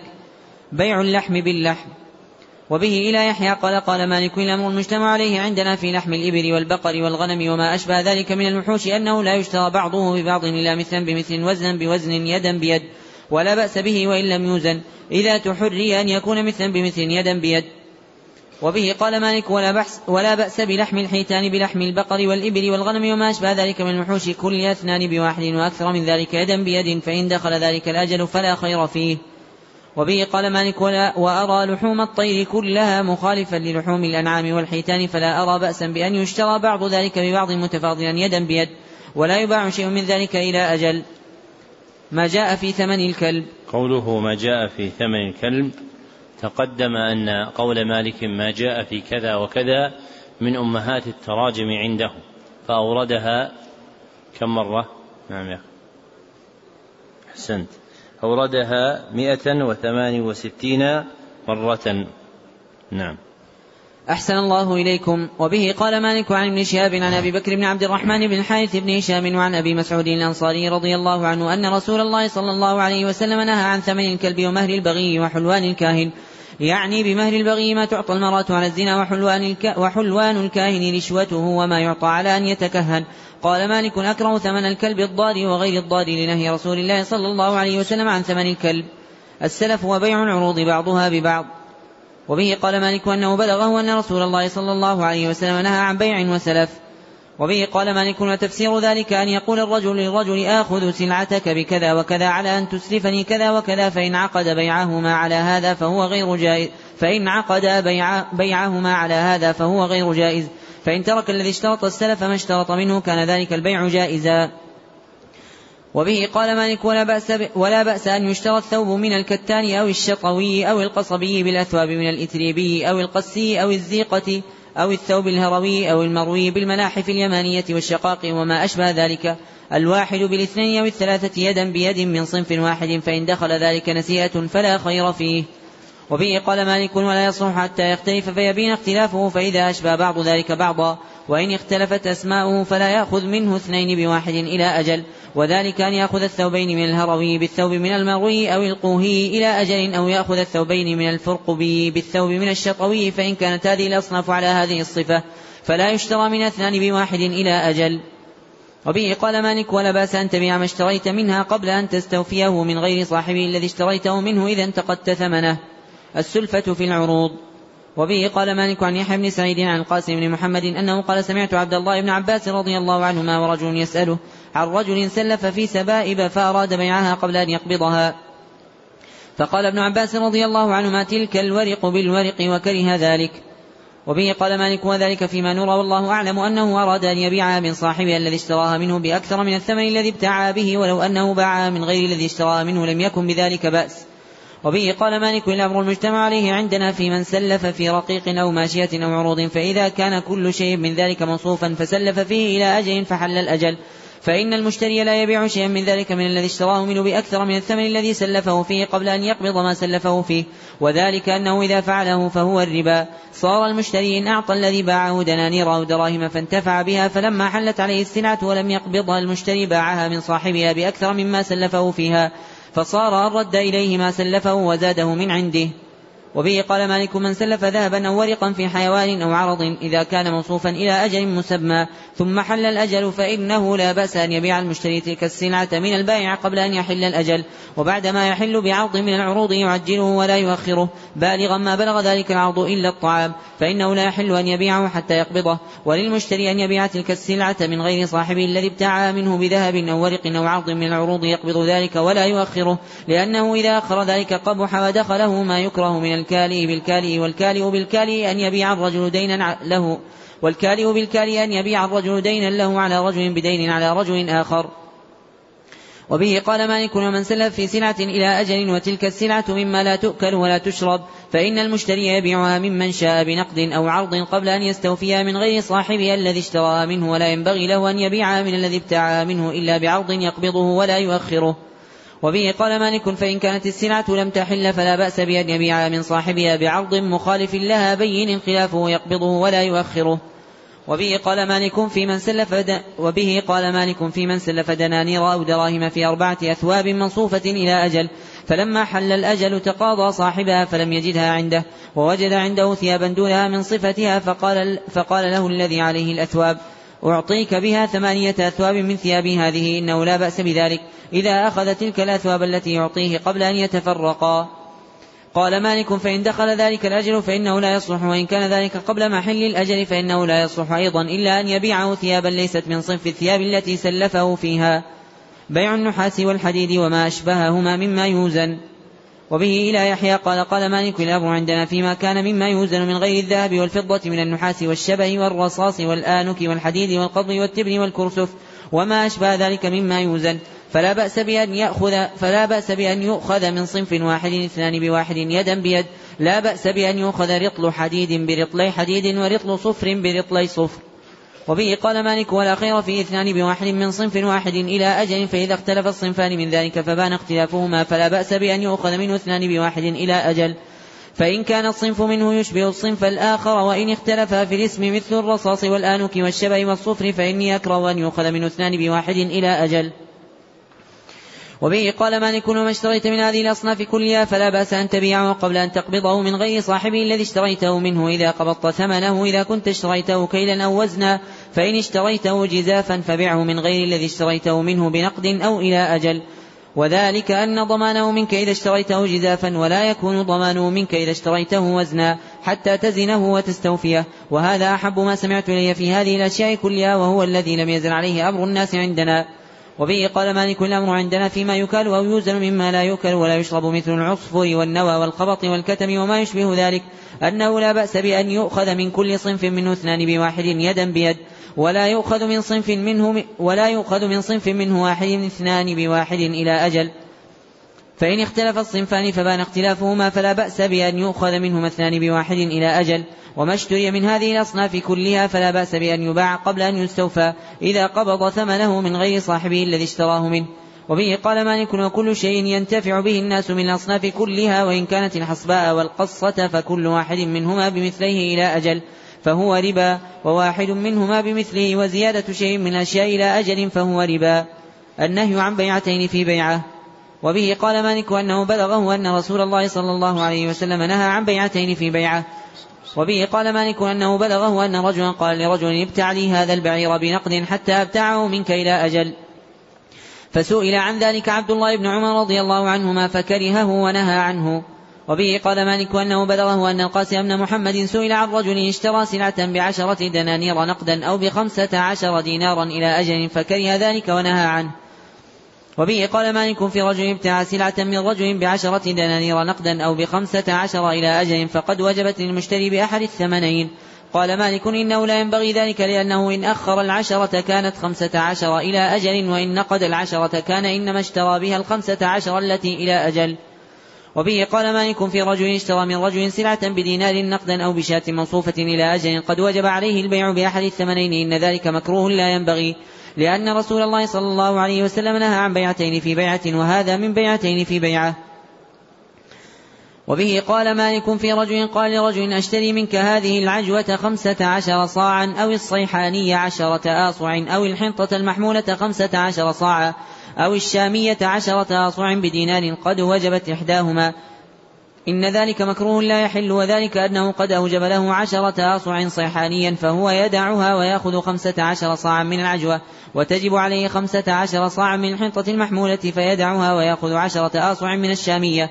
فهذا مكروه لا يحل وهو أيضا يشبه ما نهي عنه من بيعتين في بيعة وهو أيضا مما نهي عنه أن يباع من صنف واحد من الطعام اثنان بواحد. بيع الغرر. وبه قال مالك عن أبي حازم بن دينار عن سعيد بن المسيب أن رسول الله صلى الله عليه وسلم نهى عن بيع الغرر. قوله رحمه الله عن أبي حازم تقدم أن ما كان منه في الموطأ فهو بالحاء المهملة وليس فيه خازم قط وإنما هو في أسماء جماعة خارج الموطأ من أشهرهم محمد بن خازم الكوفي أبو معاوية الضرير الراوي عن الأعمش أكثر مسلم من حديثه عن الأعمش عن أبي صالح عن أبي هريرة. نعم. أحسن الله إليكم. وبه قال مالك ومن الغرر والمخاطرة أن يعمد الرجل قد أن يعمد الرجل قد ضلت دابته أو أبق غلامه وثمن الشيء من ذلك خمسون دينارا. فيقول له رجل أنا أخذ منك بعشرين دينارا فإن وجده المبتاع ذهب من البائع ثلاثون دينارا وإن لم يجده ذهب البائع من المبتاع بعشرين دينارا. قال مالك وفي ذلك أيضا عيب آخر إن تلك الضالة إن وجدت لم إن تلك الضالة إن وجدت لم يدر أزالت أم نقصت أم ما حدث بها من العيوب فهذا أعظم المخاطرة. وبه قال مالك والأمر عندنا أن من المخاطرة والغر اشتراء ما في بطون الإناث من النساء والدواب لا يدرى أيخرج أم لا يخرج فإن خرج لم يدرى يكون حسنا أم قبيحا أم تاما أم ناقصا أم ذكرا أم أنثى وذلك كله يتفاضل إن كان على كذا. فقيمته كذا وإن كان على كذا فقيمته كذا. وبه قال مالك ولا ينبغي بيع الإناث واستثناء ما في بطونها وذلك أن يقول الرجل ثمن شاة الغ... ثمن شاة الغزيرة ثلاثة دنانير فهي لك بدينارين ولما في بطنها فهذا مكروه لأنه غرر ومخاطرة. وبه قال مالك ولا يحل بيع الزيتون بالزيت ولا الجلجلان بالدهن الجلجلان ولا الزبد بالسمن. لأن المزابنة تدخله ولأن الذي يشتري الحب وما يشبهه بشيء مسمى مما يخرج منه لا يدري أيخرج منه أقل, أقل من ذلك. لا يدري أيخرج منه أقل من ذلك أو أكثر فهذا غرر ومخاطرة. قال مالك ومن ذلك أيضا اشتراه حب البان بالسريخة فذلك غرر لأن الذي يخرج من حب البان هو السريخة ولا بأس بحب البان بالبان المطيب لأن البان المطيب قد طيب ونش وتحول عن حال السريخة. وبه قال مالك في رجل باع سلعة من رجل على أنه لا نقصان على المبتاع إن ذلك بيع غير جائز وهو من المخاطرة. وتفسير ذلك أنه كأنه استأجره بربح إن كان في تلك السلعة وإن باع برأس المال أو بنقصان فلا شيء له وذهب عناؤه باطلا. فهذا لا يصلح وللمبتاع في هذا وللمبتاع في هذا أجره بقدر ما عالج من ذلك. وما كان في تلك السلعة من نقصان أو ربح فهو للبائع وعليه وإنما يكون ذلك إذا فاتت السلعة وبيعت. في ذلك في هذا أجره بقدر ما عالج من ذلك. وللمبتاع في هذا أجره بقدر ما بقدر ما عالج من ذلك. وما كان في تلك السلعة من نقصان أو ربح فهو للبائع وعليه. وإنما يكون ذلك إذا فاتت السلعة وبيعت فإن لم تفت فسق البيع بينهما. وبه قال مالك فأما أن يبيع رجل من رجل سلعة يبت بيعها ثم يندم المشتري فيقول البائع ضع عني فيأبى البائع ويقول بع ولا نقصان عليك فهذا لا بأس به لأنه ليس من المخاطرة وإنما هو شيء وضعه له وليس على ذلك عقدا بيعهما. وذلك الذي عليه الأمر عندنا الملامسة والمنابذة. وبه قال مالك عن محمد بن يحيى بن حبان وعن أبي الزناد عن الأعرج عن أبي هريرة رضي الله عنه أن رسول الله صلى الله عليه وسلم نهى عن الملامسة والمنابذة. قوله رحمه الله عن الأعرج تقدم إيش؟ ارفع صوتك. أحسنت. تقدم أنه إذا وقع ملقبا في الموطأ فهو عبد الرحمن بن هرمز الأعرج وقوله عن محمد بن يحيى بن حبان ما قاعدة حبان؟ نعم يا أخي. هذا الأخ بس القريب نعم. أن تقول أن ما في الموطأ حبان فهو واسع بن حبان. بفتح حائه. أن ما وقع في الموطأ حبان فهو بفتح حائه. وليس فيه أحد بكسر حائه حبان. والواقع في الموطأ كذلك رجلان هما أحسنت. هما واسع بن حبان وابن أخيه محمد بن يحيى ابن حبان. نعم. أحسن الله إليكم. وبه قال مالك والملامسة أن يلمس الرجل الثوب ولا ينشره ولا يتبين ما فيه أو يبتعه ليلا ولا يعلم ما فيه. والمنابذة أن ينبذ الرجل إلى الرجل ثوبه وينبذ إليه الآخر ثوبه على غير تأمل منهما. ويقول كل واحد منهما هذا بهذا فهذا الذي نهي عنه من الملامسة والمنابذة. وبه قال مالك في الساج المدرج في جرابه أو الثوب القبطي المدرج في طيه إنه لا يجوز بيعهما حتى ينشر أو ينظر إلى ما في أجوافهما. وذلك أن بيعهما من بيع الغرر وهو من الملامسة. وبه قال مالك وبيع العدان على البرنامج مخالف لبيع الساج في جرابه أو الثوب في طيه وما أشبه ذلك. فرق بين ذلك الأمر المعمول به. ومعرفة ذلك في صدور الناس وما مضى من عمل الماضين فيه وأنه لم يزل من بيوع الناس والتجارة بينهم والتجارة بينهم التي لا يرون بها بأسا لأن بيع الأعداد على البرنامج على غير نشر لا يراد به الغرر وليس يشبه الملامسة. بيع المرابحة. وبه قال مالك الأمر عندنا في البز يشتريه الرجل ببلد ثم يقدم به بلدا آخر فيبيعه مرابحة إنه لا يحسب فيه أجر السنة إنه لا يحسب فيه أجر السماسرة ولا أجر الطي ولا ولا أجر الطي ولا الشد ولا النفقة ولا كراء ولا كراء بيت. أجر إذا صارت لا بالفتح. إنه لا يحسب فيه أجر. إذا كانت لا يحسب فيه أجر. لكن هو ضم الفعل ضم ياءه. إنه لا يحسب فيه أجر السماسرة. نعم. أحسن الله إليكم. إنه لا يحسب فيه أجر السماسرة ولا أجر الطي ولا الشد ولا النفقة ولا ولا النفقة ولا النفقة ولا كراء ولا النفقة ولا كراء بيت. فأما كراء البز في حملانه فإنه يحسب في أصل الثمن ولا يحسب فيه ربح إلا أن يعلم البائع من يساومه بذلك كله فإن ربحه على ذلك كله بعد العلم به فلا بأس به. وبه قال مالك فأما القصارة والخياطة والصباغ وما أشبه ذلك فهو بمنزلة البز. يحسب فيه الربح كما يحسب في البز فإن باع البز ولم يبين شيئا مما سميت إنه لا يحسب فيه ربح. فإن فات البز فإن الكراء يحسب. ولا يحسب عليه ربح فإن لم يفت البز فالبيع مفسوخ بينهما إلا أن يتراضى على شيء مما يجوز بينهما. وبه قال مالك في الرجل يشتري المتاع بالذهب وبالورق والصرف يوم, يوم اشتراه عشرة دراهم بدينار.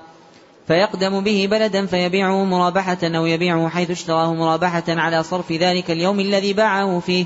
فإنه إن كان ابتاعه بدراهم وباعه بدنانير أو ابتاعه بدنانير وباعه بدراهم فكان المتاع لم يفت.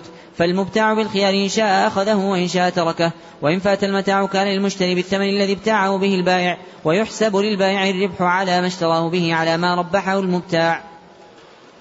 وبه قال مالك وإذا باع رجل سلعة قامت عليه بمائة دينار للعشرة أحد عشر ثم جاءه بعد ذلك أنها قامت عليه بتسعين دينارا وقد فاتت السلعة خير البائع فإن أحب فله قيمة سلعته يوم قبضت منه إلا أن تكون القيمة أكثر من الثمن الذي وجب له به البيع أول يوم. فلا يكون له أكثر من ذلك وذلك مئة دينار وعشرة دنانير. وإن أحب ضرب له الربح على التسعين إلا أن يكون الذي بلغت سلعته من الثمن أقل من القيمة فيخير في الذي بلغت سلعته وفي رأس ماله وربحه وذلك تسعة وتسعون دينارا. وبه قال مالك وإن رجل سلعة مرابحة فقال قامت علي بمئة دينار ثم جاءه بعد ذلك أنها قامت بمئة وعشرين دينارا. خير المبتاع فإن شاء أعطى البائع قيمة السلعة يوم قبضها وإن شاء أعطى الثمن الذي ابتاع به على حساب ما ربحه بالغا ما بلغ إلا أن يكون ذلك أقل من الثمن الذي ابتاع به السلعة. فليس له أن ينقص رب السلعة من الثمن الذي ابتاع به لأنه قد كان رضي بذلك.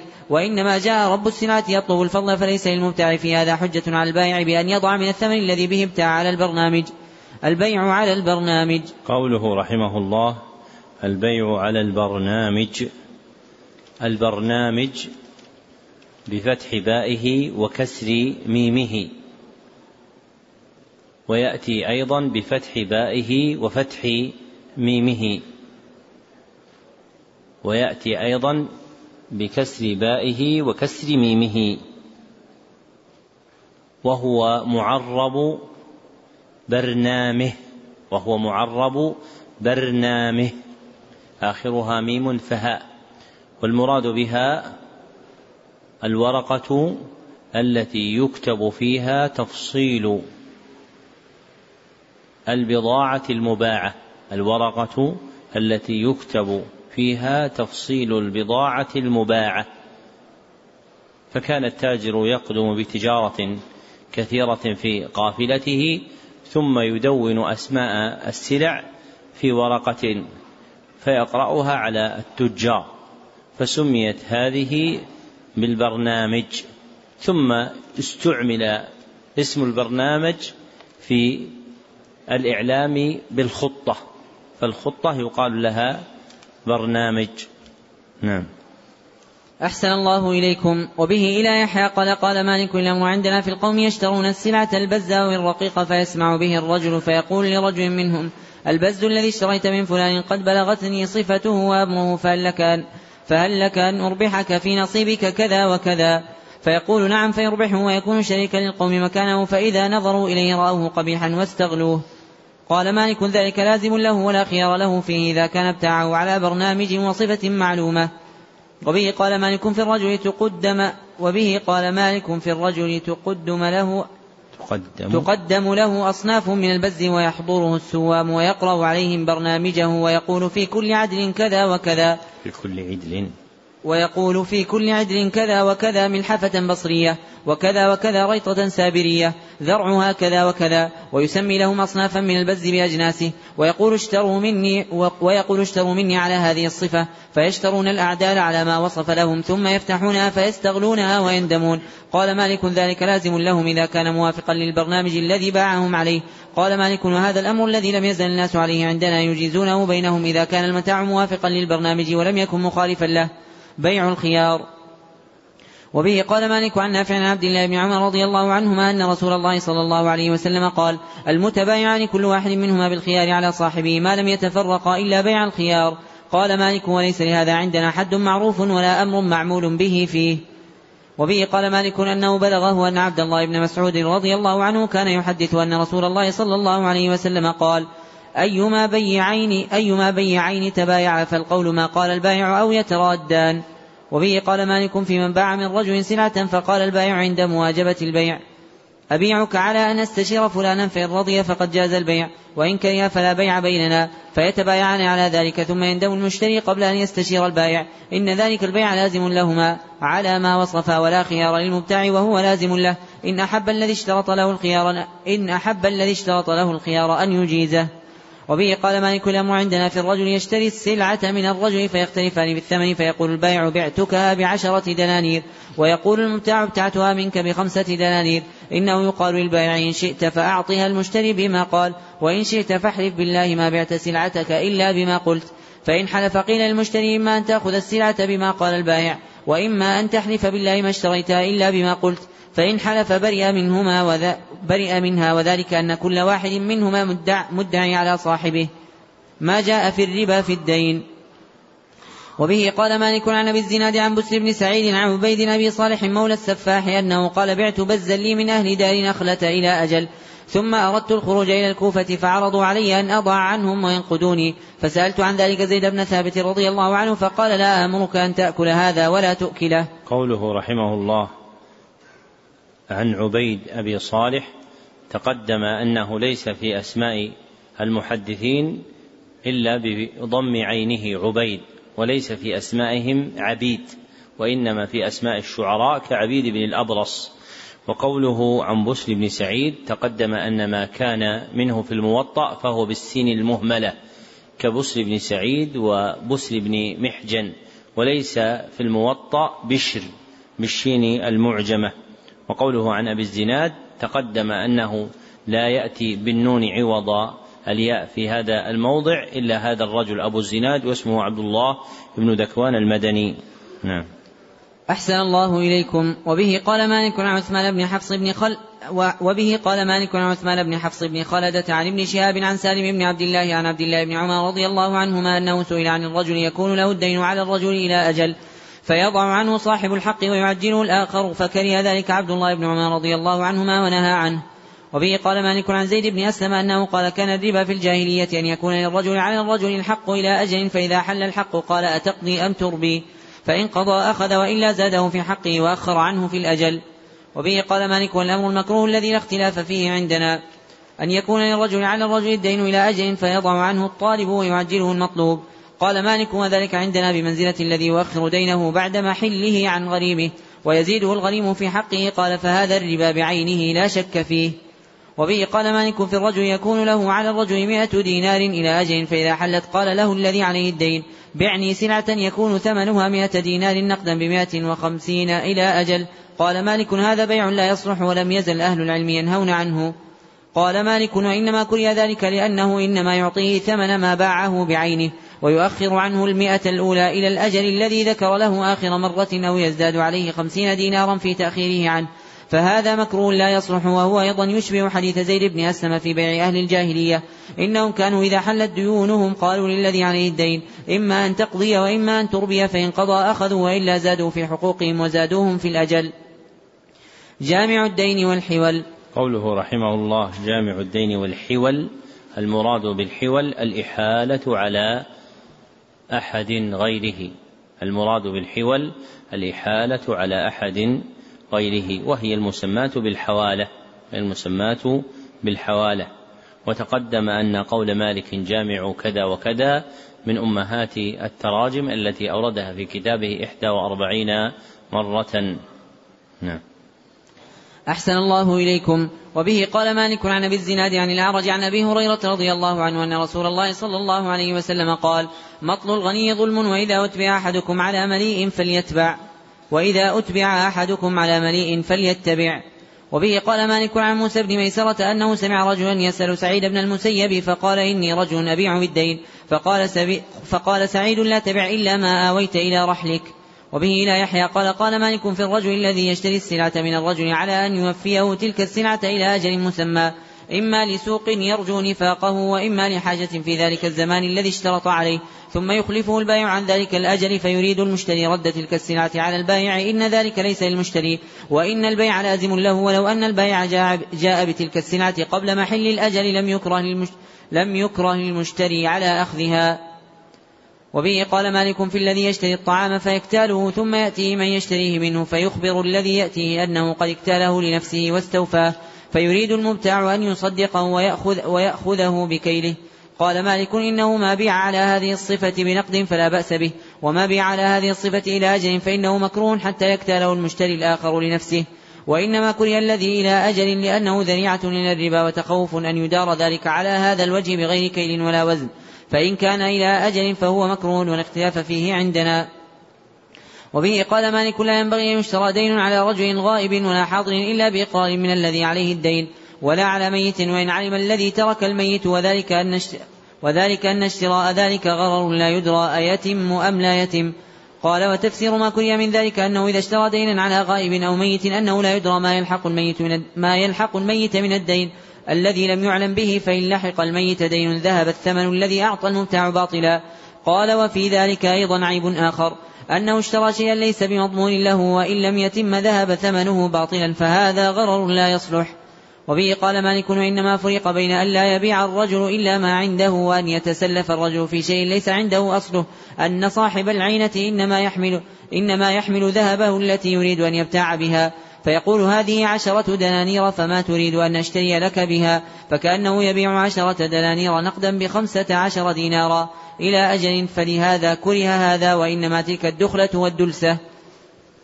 ما جاء في الشركة وال... ما جاء في الشركة والتولية. قوله رحمه الله ما جاء في الشركة والتولية. التولية وكل الأمر إلى من وليه فيما اشتراه بما اشتراه. وكل الأمر إلى من وليه فيما اشتراه بما اشتراه. نعم. أحسن الله إليكم. وبه قال مالك في الرجل يبيع البز المصنف ويستثني ثيابا برقومها. إنه إن اشترط أن يختار من ذلك الرقم فلا بأس به وإن لم يشترط أن يختار منه حين استثنى فإني أراه شريكا في عدد البز الذي اشتري منه. وذلك أن الثوبين يكون رقمهما سواء وبينهما تفاوت في الثمن. وبه قال مالك فالأمر عندنا أنه لا بأس بالشرك والتولية والإقالة في الطعام وغيره قبض ذلك أو لم يقبض. إذا كان ذلك في النقد ولم يكن فيه ربح ولا وضيعة ولا تأخير. فإن دخل ذلك ربح أو وضيعة أو تخير من واحد منهما صار بيعا يحله ما يحل البيع ويحرمه ما يحرم البيع وليس بشرك ولا تولية ولا إقالة. وبه قال مالك من اشترى سلعة بزا أو رقيقا فبت فيه ثم سأله رجل أن يشركه ففعل ونقد ونقد الثمن صاحب السلعة جميعا ثم أدرك السلعة شيء ينزعها من أيديهما فإن المشر فإن المشرك يأخذ من الذي أشركه الثمن ويطلب الذي أشركه بيعه الذي باعه السلعة إلا أن يشترط المشرك على الذي أشرك بحضرة البيع وعند مبايعة البائع الأول وقبل أن يتفاوت ذلك أن عهدتك على الذي ابتعت منه وإن تفاوت ذلك وفات البيع الأول وإن تفاوت ذلك وفات البيع الأول فشرط الآخر باطل وعليه العهدة. وبه قال مالك في الرجل يقول للرجل اشتري هذه السلعة بيني وبينك وانقد عني وأنا أبيعها لك. إن ذلك لا يصلح حين قال انقد عني وأنا أبيعها لك. وإنما ذلك سلف يسلفه إياه على أن يبيعها له. ولو أن تلك السلعة هلكت أو ماتت أخذ ذلك الرجل الذي نقد الثمن من شريكه ما نقد عنه. فهذا من السلف الذي يجر منفعه. وبه قال مالك ولو أن رجلا ابتاع سلعة فوجبت له ثم قال له رجل أشركني بنصف هذه السلعة وأنا أبيعها لك جميعا. كان ذلك حلالا لا بأس به وتفسير ذلك أن هذا بيع جديد. باعه نصف السلعة على أن يبيع له النصف الآخر. ما جاء في إفلاس الغريم. وبه قال مالك عن ابن شهاب عن أبي بكر بن عبد الرحمن بن الحارث بن هشام أن رسول الله صلى الله عليه وسلم قال أيما رجل باع متاعا فأفلس الذي ابتاعه منه. ولم يقبض الذي باعه من ثمنه شيئا فوجده بعينه فهو أحق به وإن مات الذي ابتاعه فصاحب المتاع فيه أسوة الغرماء. وبه قال مالك عن يحيى بن سعيد عن أبي بكر بن محمد بن عمرو بن حزم عن عمر بن عبد العزيز عن أبي بكر بن عبد الرحمن بن الحارث بن هشام عن أبي هريرة رضي الله عنه أن رسول الله صلى الله عليه وسلم قال أيما رجل أفلس فأدرك الرجل ماله بعينه فهو أحق به من غيره. وبه قال مالك في رجل باع من رجل متاعا فأفلس المبتاع فإن البائع إذا وجد شيئا من متاعه بعينه أخذه. وإن كان المشتري قد باع بعضه وفرقه فصاحب المتاع يحق به من الغرماء. لا يمنعه ما فرق المبتاع منه أن يأخذ ما وجد بعينه فإن اقتضى من ثمن المتاع شيئا فأحب أن يرده. ويقبض ما وجد من متاعه ويكون فيما لم يجد إسوة الغرماء فذلك له. وبه قال مالك من اشترى سلعة من السلع غزلا أو متاعا أو بقعة من الأرض ثم أحدث في ذلك المشترى عملا بنى البقعة دارا. أو نسج الغزل ثوبا ثم أفلس الذي ابتاع ذلك. فقال رب البقعة أنا آخذ البقعة وما فيها من البنيان. إن ذلك ليس له ولكن تقوم البقعة وما فيها مما أصلح المشتري. ثم ينظر كم ثمن البقعة وكم ثمن البنيان من تلك القيمة. ثم يكونان شريكين في ذلك لصاحب البقعة بقدر حصته ويكون للغرماء بقدر حصة البنيان. وبه قال مالك تفسير ذلك أن تكون قيمة ذلك كله ألف درهم, ألف درهم وخمسمائة درهم فيكون قيمة البقعة خمسمائة, خمسمائة درهم وقيمة البنيان ألف درهم فيكون لصاحب البقعة الثلث ويكون للغرماء الثلثان. وبه قال مالك وكذلك الغزل وغيره مما أشبهه إذا دخله هذا ولحق المشتري دين لا وفاء له وهذا العمل فيه. وبه قال مالك فأما, فأما ما بيع من السلع التي لم يحدث فيها المبتاع شيئا إلا أن تلك السلعة إلا أن تلك السلعة نفقت وارتفع ثمنها فصاحبها يرغب فيها والغرماء يريدون إمساكها فإن الغرماء يخيرون بين أن يعطوا رب السلعة الثمن الذي باعها به ولا ينقصه شيئا وبين أن يسلموا إليه سلعته. وإن كانت السلعة قد نقص ثمنها فالذي باعها بالخيار إن شاء أن يأخذ سلعته ولا تباعة له في شيء من مال غريمه فذلك له. وإن شاء أن يكون غريما من الغرماء يحص بحقه ولا يأخذ ولا يأخذ سلعته فذلك له. وبه قال مالك في من اشترى جارية أو دابة فولدت عنده ثم أفلس المشتري فإن الجارية أو الدابة وولدها للبائع إلا أن يرغب الغرماء في ذلك فيعطوه حقه كاملا ويمسكون ذلك. ما يجوز من السلف؟ قوله رحمه الله ما يجوز من السلف. تقدم أن من أمهات التراجم عند الإمام مالك قوله ما يجوز في كذا وكذا أو من كذا وكذا وأنه أوردها. نعم يا أخي. أربع عشرة مرة وأنه أوردها أربع عشرة مرة. نعم. أحسن الله إليكم. وبه قال مالك عن زيد بن أسلم عن عطاء بن يسار عن أبي رافع مولى رسول الله صلى الله عليه وسلم أنه قال استسلف رسول الله صلى الله عليه وسلم بكرا فجاءته إبل, إبل من الصدقة. قال أبو رافع فأمرني رسول الله عليه السلام أن أقضي الرجل بكره. أن أقضي أن أقضي الرجل بكره. فقلت لم أجد في الإبل إلا جملا خيارا رباعيا. فقلت لم أجد في فقلت لم أجد في الإبل إلا جملا خيارا رباعيا. فقال رسول الله صلى الله عليه وسلم أعطه إياه فإن خيار الناس أحسنهم قضاء. وبه قال مالك عن حميد بن قيس المكي عن مجاهد أنه قال استسلف عبد الله بن عمر رضي الله عنهما من رجل دراهم ثم قضاه دراهم خيرا ثم قضاه دراهم خيرا منها. فقال الرجل يا أبا عبد الرحمن هذه خير من دراهم التي أسلفتك. فقال عبد الله بن عمر رضي الله عنهما قد علمت ولكن نفسي بذلك طيبة. وبه قال مالك لا بأس بأن يقبض من لا بأس بأن يقبض من أسلف شيئا من الذهب أو الورق أو الطعام أو الحيوان ممن أسلفه ذلك أفضل مما أسلفه. إذا لم يكن ذلك على شرط أو وئي أو عادة فإن كان ذلك على شرط أو وئي أو عادة فذلك مكروه ولا خير فيه. قال وذلك أن رسول الله صلى الله عليه وسلم قضى جملا رباعيا خيارا مكان بكر استسلفه. وأن عبد الله بن عمر رضي الله عنهما استسلف دراهم فقضى خيرا منها. فإن كان ذلك على طيب نفس من المستسلف ولم يكن ذلك على شرط ولا وئي ولا عادة كان ذلك حلالا لا بأس به. ما لا يجوز من السلف. وبه قال مالك أنه بلغه أن عمر بن الخطاب رضي الله عنه قال في رجل أسلف رجلا طعاما على أن يعطيه إياه في بلد آخر. فكره ذلك عمر بن الخطاب رضي الله عنه وقال فأين الحمل يعني حملانه؟ وبه قال مالك أنه بلغه أن رجلا أتى عبد الله بن عمر رضي الله عنهما فقال يا أبا عبد الرحمن إني أسلفت رجلا سلفا واشترطت عليه أفضل مما أسلفته فقال عبد الله بن عمر رضي الله عنهما فذلك الربا. قال فكيف تأمرني يا أبا عبد الرحمن؟ فقال عبد الله بن عمر رضي الله عنهما السلف على ثلاثة وجوه. سلف تسلفه تريد به وجه الله فلك وجه الله وسلف تسلفه تريد به وجه صاحبك فلك وجه صاحبك. وسلف تسلفه لتأخذ خبيثا بطيب فذلك الربا. قال فكيف تأمرني يا أبا عبد الرحمن؟ قال أرى أن تشق الصحيفة فإن أعطاك مثل الذي أسلفته قبلته وإن أعطاك دون الذي أسلفته فأخذته أجرت وإن أعطاك أفضل مما أسلفته طيبة بها نفسه فذلك شكر شكره لك ولك أجر ما أنظرته. وبه قال مالك عن نافع أنه سمع عبد الله بن عمر رضي الله عنهما يقول من أسلف سلفا فلا يشترط إلا قضاءه. وبه قال مالك أنه بلغه أن عبد الله بن مسعود رضي الله عنه كان يقول من أسلف سلفا فلا يشترط أفضل منه وإن كانت قبضة من علف فهو ربا. وبه قال مالك الأمر المجتمع عليه عندنا أن من استسلف شيئا من الحيوان بصفة وتحلية معلومة فإنه لا بأس بذلك. وعليه أن يرد مثله إلا ما كان من الولائد فإنه يخاف في ذلك الذريعة إلى إحلال ما لا يحل ولا يصلح. وتفسير ما كري من ذلك أن يستسلف الرجل الجارية وتسليف ما وتفسير ما كري من ذلك أن يستسلف الرجل جارية أن يستسلف الرجل الجارية فيصيبها ما بدا له ثم يردها إلى صاحبها بعينه فذلك لا يحل ولا يصلح ولم يزل أهل العلم ينهون عنه ولا يرخصون فيه لأحد.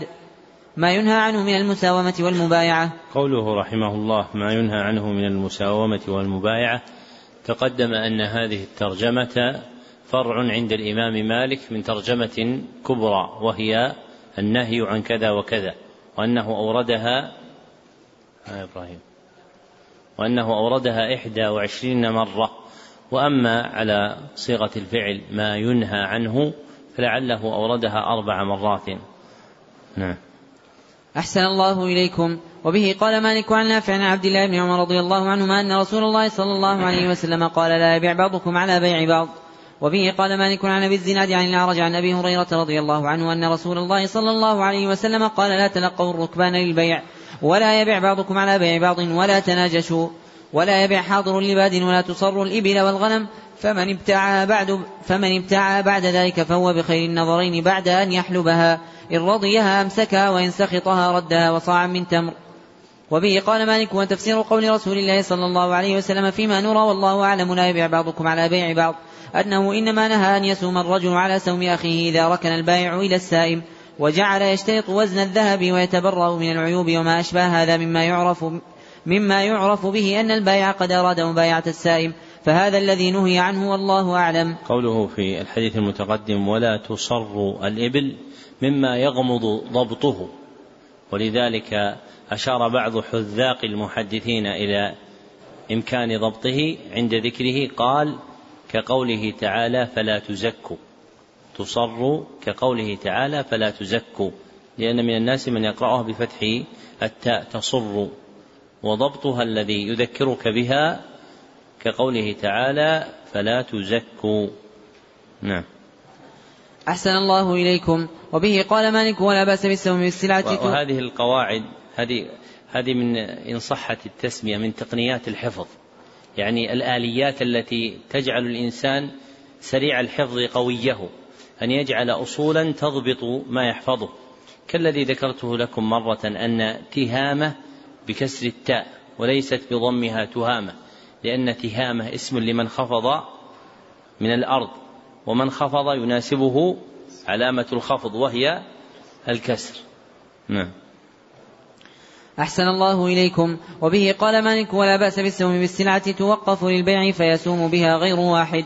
وبه قال مالك ولو ترك الناس السوم عند أول من يسوم بها أخذت بشبه أخذت بشبه الباطل من الثمن ودخل على الباعة في سلعهم المكروه. ولم يزل الأمر عندنا على هذا. وبه قال مالك عن نافع عن عبد الله بن عمر رضي الله عنهما أن رسول الله صلى الله عليه وسلم نهى عن النجش. وقال مالك والنجش, والنجش أن تعطيه بسلعته أكثر من ثمنها وليس في نفسك اشتراؤها فيقتدي بك غيرك. جامع البيوع. وبه قال مالك عن عبد الله بن دينار عن عبد الله بن عمر رضي الله عنهما أن رجلا ذكر لرسول الله صلى الله عليه وسلم أنه يخدع في البيوع. فقال رسول الله صلى الله عليه وسلم إذا بايعت فقل لا خلابة. قال فكان الرجل إذا بايع قال لا خلابة. وبه قال مالك عن يحيى بن سعيد أنه سمع سعيد بن المسيب يقول إذا جئت أرضا يوفون المكيال والميزان فأطل المقام بها وإذا جئت أرضا ينقصون المكيال والميزان فأقلل المقام بها.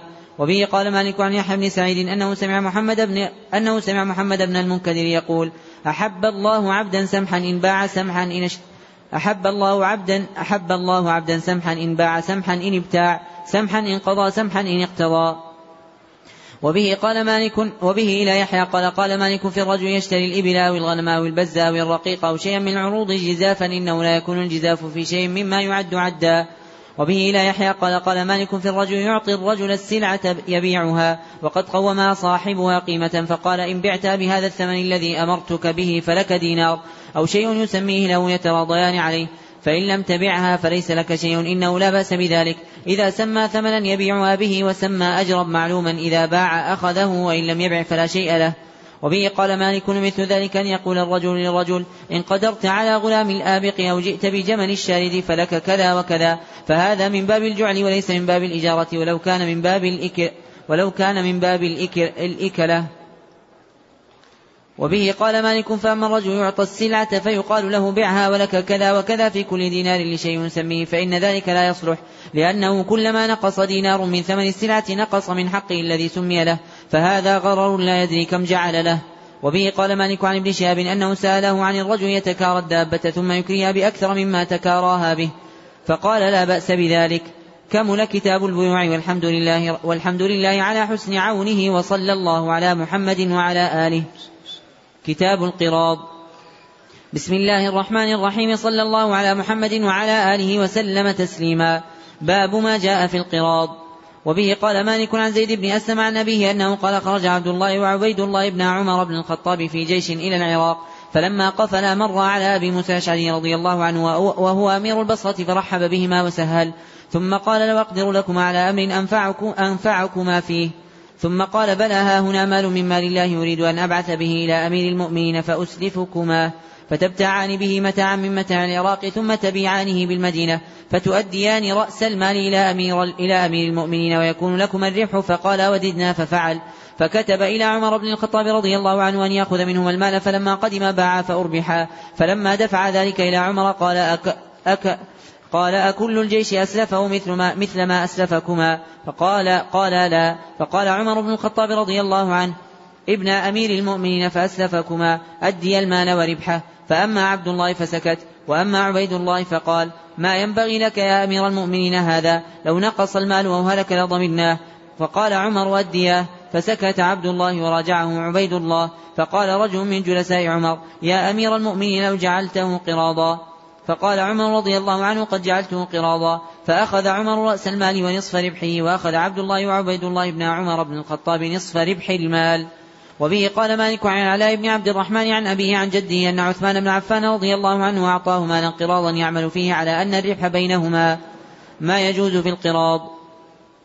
وبه إلى يحيى قال قال مالك وجه القراض المعروف الجائز أن يأخذ الرجل المال من صاحبه على أن يعمل فيه ولا ضمان عليه ونفقة العامل في المال في سفره من طعامه وكسوته وما يصلحه بالمعروف بقدر المال إذا شخص بالمال. إذا كان المال يحمل ذلك فإن كان مقيما في أهله فلا نفقة له من المال ولا كسوة. وبه قال مالك ولا بأس بأن يعين المتقارضان كل واحد منهما صاحبه على وجه المعروف إذا صح ذلك منهما. وبه قال مالك ولا بأس أن يشتري رب المال ممن قارضه بعض ما يشتري من السلع إذا كان ذلك صحيحا على غير شرط. وبه, وبه إلى يحيى قال قال مالك في رجل دفع إلى رجل وإلى غلام, وإلى غلام له مالا قراضا يعملان فيه جميعا. إن ذلك جائز لا بأس به لأن الربح مال لغلامه لا يكون الربح للسيد حتى ينزعه منه وهو بمنزلة غيره من كسبه ما لا يجوز في القراض. وبه إلى يحيى قال قال مالك إذا كان لرجل على رجل دين فسأله أن يقره عنده قراضا إن ذلك يكره حتى يقبض ماله. ثم يقارضه بعد ذلك أو يمسك وإنما ذلك مخافة أن يكون أعسر بماله فهو يريد أن يؤخر ذلك على أن يزيده فيه.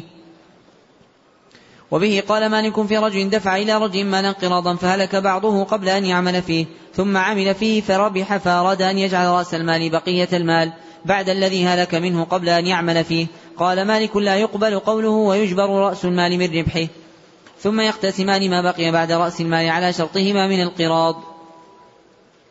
وبه قال مالك لا يصلح القراض إلا في العين من الذهب أو الورق ولا يكون في شيء من العروض والسلع ومن البيوع ما يجوز إذا توافت إذا تفاوت أمره وتفاحش رده. فأما الربا فإنه لا يكون فيه إلا الرد أبدا ولا يجوز منه قليل ولا كثير. ولا يجوز فيه ما يجوز لغيره لأن الله تبارك وتعالى قال في كتابه لأن الله تبارك وتعالى قال في كتابه وإن تبتم فلكم رؤوس أموالكم لا تظلمون ولا تظلمون. ما يجوز من الشرط في القراض. وبه إلى يحيى قال قال مالك في رجل دفع إلى رجل مالا قراضا وشرط عليه ألا تشتري بمالي إلا سلعة كذا وكذا أو ينهاه أن يشتري سلعة أو ينهاه أن يشتري سلعة باسمها. قال مالك من اشترط على من قارض أن لا يشتري حيوانا أو سلعة باسمها فلا بأس بذلك. قال ومن اشترط على من قارض أن لا يشتري إلا سلعة كذا وكذا فإن ذلك مكروه إلا أن تكون السلعة التي أمره أن لا يشتري غيرها موجودة لا تختلف في شتاء ولا صيف فلا بأس بذلك.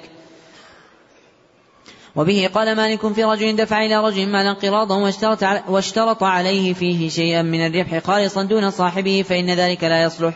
وإن كان درهما واحدا إلا أن يشترط نصف الربح له ونصفه لصاحبه أو ثلثه أو ربعه أو أقل من ذلك أو أكثر. فإذا سمى شيئا من ذلك قليلا أو كثيرا فإن كل شيء من ذلك حلال وهو قراض المسلمين. قال ولكن إن وقال ولكن إن اشترط أن له من الربح درهما واحدا فما فوقه خالصا له دون صاحبه وما بقي من الربح فهو بينهما نصفين فإن ذلك لا يصلح وليس على ذلك قراض المسلمين. ما لا يجوز من الشرط في القراض. وبه إلى يحيى قال قال مالك لا ينبغي لصاحب المال أن يشترط لنفسه شيئا من الربح خالصا دون العامل ولا ينبغي للعامل أن يشترط لنفسه شيئا من الربح خالصا دون صاحبه. ولا يكون مع القراض بيع ولا يكون مع القراض بيع ولا كراء ولا عمل ولا سلف ولا مرفق يشترطه أحدهما لنفسه دون صاحبه إلا أن يعين أحدهما صاحبه على غير شرط على وجه المعروف إذا صح ذلك منهما. ولا ينبغي للمتقارضين أن يشترط أحدهما على صاحبه زيادة من ذهب ولا فضة ولا طعام ولا شيء من الأشياء. يزداده أحدهما على صاحبه قال فإن دخل القراض شيء من ذلك صار إجارة قال فإن دخل القراض شيء من ذلك صار إجارة ولا تصلح الإجارة إلا بشيء ثابت معلوم ولا ينبغي الذي أخذ المال أن يشترط مع أخذه المال أن يكافئ. ولا يولي من سلعته أحدا ولا يتولى منها شيئا لنفسه. فإذا وفر المال وحصل وعزل رأس المال فإذا وفر المال وحصل وعزل رأس المال ثم اقتسم الربح على شرطهما. فإن لم يكن للمال ربح أو دخلته وضيعة لم يلحق العامل من ذلك شيء. وفر المال وحصل وعزل رأس المال.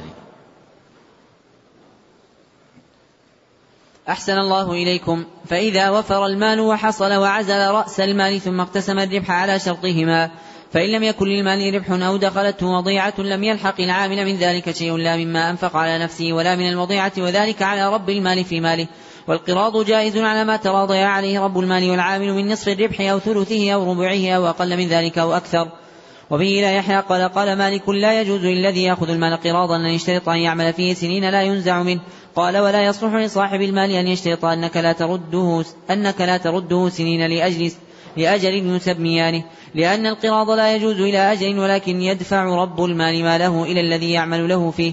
فإن بدا لأحدهما أن يترك ذلك والمال ناض لم يشتري به شيئا تركه وأخذ صاحب المال ماله وإن بدا لرب المال أن يقبضه بعد أن يشتري به سلعة فليس ذلك له حتى يباع حتى يباع حتى يباع المتاع ويصير عينا.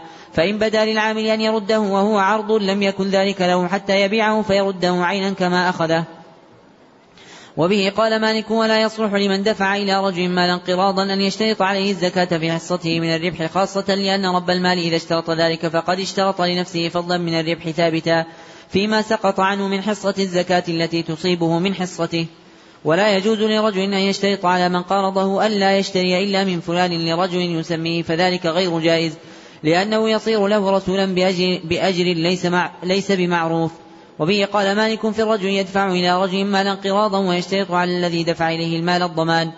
قال مالك لا يجوز لصاحب المال أن يشترط في ماله غير ما وضع القراض عليه وما مضى من سنة المسلمين فيه فإنما المال على شرط الضمان كان قد ازداد في حقه من الربح من أجل موضع الضمان وإنما يقتسمان الربح على ما لو أعطاه إياه على غير ضمان وإن تلف المال لم أرى على الذي أخذه ضمانا لأن شرط الضمان في القراض باطل.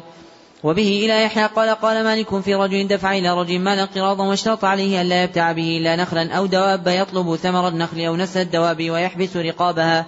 قال مالك لا يجوز هذا وليس هذا من سنة المسلمين في القراض إلا أن يشتري ذلك ثم يبيعه كما يباع غيره من السلع. وبه قال مالك لا بأس أن يشترط المقارض على رب المال غلاما يعينه به على أن يقوم معه الغلام في المال إذا لم يعد أن يعينه في المال لا يعينه في غيره. القراض في العروض. وبه إلى يحيى قال قال مالك لا ينبغي لأحد أن يقارض أحدا إلا في العين ولا تنبغي المقارضة في العروض إنما يكون على أحد وجهين. إما أن يقول له صاحب العرض خذ هذا العرض فبعه فما خرج من ثمنه فاشتري به وبع على وجه القراض فقد اشترط صاحب المال فضلا لنفسه فقد اشترط صاحب المال فضلا لنفسه. من بيع سلعة فضلا لنفسه. فقد اشترط صاحب المال فضلا لنفسه من بيع سلعته وما يكفيه من مؤونتها أو يقول اشتري بهذه السلعة أو يقول اشتري بهذه السلعة وبيع فإذا فرغت فابتع لي مثل عرض الذي دفعت إليك. فإن فضل شيء فهو بيني وبينك ولعل صاحب العرض أن يدفعه إلى العامل في زمان هو فيه نافق. كثير الثمن ثم يرد ولعل صاحب العرض أن يدفعه إلى العامل في زمان, في زمان هو فيه نافق كثير الثمن ثم يرده العامل حين يرده وقد رخص فيشتري بثلث ثمنه أو أقل من ذلك فيكون العامل قد ربح نصف ما نقص من ثمن العرض في حصته من الربح أو يأخذ العرض في زمان ثمنه فيه قليل فيعمل فيه حتى يكثر المال في يديه ثم يغلو ذلك العرض ويرتفع ثمنه حين يرده فيشتريه بكل ما في يديه فيذهب عمله وعلاجه باطلا. فهذا غرر لا يصلح فإن جهل ذلك حتى يمضي نظر إلى قدر أجر الذي دفع إليه القراض في بيعه إياه وعلاجه فيعطاه. ثم يكون المال قراضا من يوم نض واجتمع عينا ويرد إلى قراض مثله. الكراء في القراض. وبه إلى يحيى قال قال مالك في رجل دفع إليه مال قراضا فاشترى به متاعا فحمله إلى بلد فحمله إلى بلد للتجارة فبار عليه. وخاف النقصان إن باعه فتكارى عليه إلى بلد آخر فباع بنقصان فاغترق الكراء أصل المال كله. فاغترق, فاغترق الكراء أصل المال كله. قال مالك إن كان فيما باع وفاء للكراء فسبيل ذلك. فسبيل ذلك. وإن بقي من الكراء شيء بعد أصل المال كان على العامل ولم يكن على رب المال منه شيء يتبع به وذلك أن رب المال إنما أمره بالتجارة في ماله فليس للمقارض أن يتبعه بما سوى ذلك من المال. ولو كان ذلك يتبع به رب المال لكان دينا عليه من غير المال الذي قارضه فيه فليس للمقارض أن يحمل ذلك على رب المال.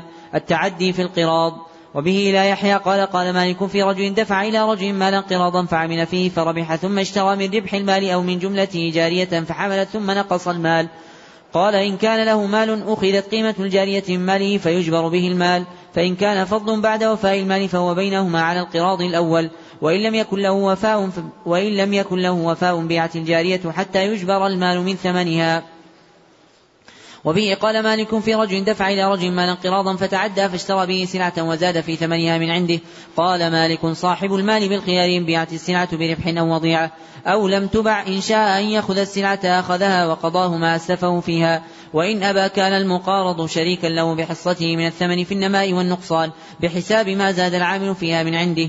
وبه قال مالك في رجل أخذ من رجل مالا قراضا ثم دفعه إلى رجل آخر فعمل فيه قراضا بغير إذن صاحبه. إنه إن نقص فعليه النقصان وإن ربح فلصاحب المال شرطه من الربح ثم يكون للذي عمل شرطه مما بقي من المال. وبه قال مالك في رجل تعدى فتسلف مما بيديه من القراض مالا فابتاع به سلعة لنفسه قال إن ربح فالربح على شرطهما في القراض وإن نقص فهو ضامن للنقصان. وبه قال مالك في رجل دفع إلى رجل مالا قراضا فاستسلف منه المدفوع إليه المال مالا واشترى به سلعة لنفسه إن صاحب المال بالخيار إن شاء شركه في السلعة على قراضها وإن شاء خلى بينه وبينها وأخذ منه رأس ماله وكذلك يفعل بكل من تعدى ما يجوز من النفقة في القراض. وبه إلى يحيى قال قال مالك في رجل دفع إلى رجل مالا قراضا إنه إذا كان المال كثيرا يحمل النفقة فإذا شخص فيه العامل فإن له أن يأكل منه. ويكتسي بالمعروف من قدره ويستاجر من المال إذا كان كثيرا لا يقوى عليه بعض من يكفيه بعض مؤونته. ومن الأعمال أعمال لا يعملها الذي يأخذ المال وليس مثله يعملها من ذلك تقاضي الدين ونقل المتاع وشده وأشباه ذلك. فله أن يستاجر من المال من يكفيه ذلك وليس للمقارض أن يستنفق من المال. ولا يكتسي منه ما كان مقيما في أهله إنما تجوز له النفقة إذا شخص في المال وكان المال يحمل النفقة. فإن كان إنما يتجر في المال في البلد الذي هو به مقيم فلا نفقة له من المال ولا كسوة. وبه قال مالك في رجل دفع إلى رجل مالا قراضا فخرج به وبمال لنفسه قال يجعل النفقة من القراض ومن ماله على قدر حصص المال. ما لا يجوز من النفقة في القراض. وبه قال مالك في رجل معه مال قراض فهو يستنفق منه ويكتسي إنه لا يهاب منه شيئا ولا يعطي منه سائلا ولا غيره ولا يكافئ فيه أحدا فأما إن اجتمع هو وقوم فجاءوا بطعام وهو بطعام فأرجو أن يكون ذلك واسعا إذا لم يتعمد أن يتفضل عليهم فإن تعمد ذلك أو ما يشبهه بغير إذن صاحب المال فعليه أن يتحلل ذلك من رب المال فإن حلله ذلك فلا بأس به وإن أبى أن يحلله فعليه أن يكافئه بمثل ذلك. إن كان ذلك شيئا له مكافأة. إن كان ذلك شيئا له مكافأة. الدين في القراض. وبه إلى يحيى قال قال مالك الأمر المجتمع عليه عندنا في رجل دفع إلى رجل مالا قراضا فاشترى به سلعة ثم باع السلعة بدين فربح في المال ثم هلك الذي أخذ المال قبل أن يقبض المال. قال إن أراد ورثته أن يقبضوا ذلك المال وهم على شرط أبيهم من الربح فذلك لهم. إذا كانوا أمناء على ذلك فإن كرهوا أن يقتضوه وخلوا بين صاحب المال وبينه لم يكلفوا أن يقتضوه ولا شيء عليهم ولا شيء لهم إذا أسلموه إلى رب المال. فإن اقتضوا فلهم منه من الشرط والنفقة مثل ما كان يبيهم في ذلك هم فيه بمنزلة أبيهم. فإن لم يكونوا فإن لم يكونوا أمناء على ذلك فإن لهم أن يأتوا بأمين فيقتضي ذلك المال. فإذا اقتضى جميع المال وجميع الربح كانوا في ذلك بمنزلة أبيهم. وبه قال مالك في رجل دفع إلى رجل مالا قراضا على أنه يعمل فيه فما باع به من دين فهو ضامن له. إن ذلك لازم له إن باع بدين فقد ضمنه. البضاعة في القراض. وبه لا يحيى قال قال مالك في رجل دفع إلى رجل مالا قراضا واستسلف من صاحب المال سلفا واستسلف منه صاحب المال سلفا وأبضع معه صاحب المال سلفا وأبضع معه صاحب المال بضاعة يبيعها له أو بدنانير يشتري له بها سلعة. قال مالك إن كان صاحب المال إنما أبضع معه وهو يعلم أنه لم يكن ماله عنده. ثم سأله مثل ذلك. وهو يعلم. وهو يعلم أنه لو لم يكن ماله عنده ثم سأله مثل ذلك فعله لإخاء بينهما أو ليسارة مؤونة ذلك عليه أو ليسارة مؤونة ذلك عليه. ولو أبى ذلك عليه لم ينزع ماله منه. أو كان العامل إنما استسلف من صاحب المال أو حمله أو حمل له بضاعته. وهو يعلم أنه لو لم يكن وهو يعلم أنه لو لم يكن عنده ماله فعل, فعل له مثل ذلك. ولو أبى ذلك عليه لم يردد عليه ماله فإذا صح ذلك منهما جميعا وكان منهما على وجه المعروف ولم يكن شرطا في أصل القراض فذلك جائز لا بأس به. وإن دخل ذلك شرط أو خيف أن أو خيف أن يكون إنما صنع ذلك العامل لصاحب المال ليقر ماله في يديه. أو إنما يصنع ذلك صاحب المال لأن يمسك العامل ماله ولا يرده عليه فإن ذلك لا يجوز في القراض وهو مما ينهى عنه أهل العلم. السلف في القراض. وبه إلى يحيى قال قال مالك في رجل أسلف رجلا مالا ثم سأله الذي تسلف المال أن يقره عنده قراضا.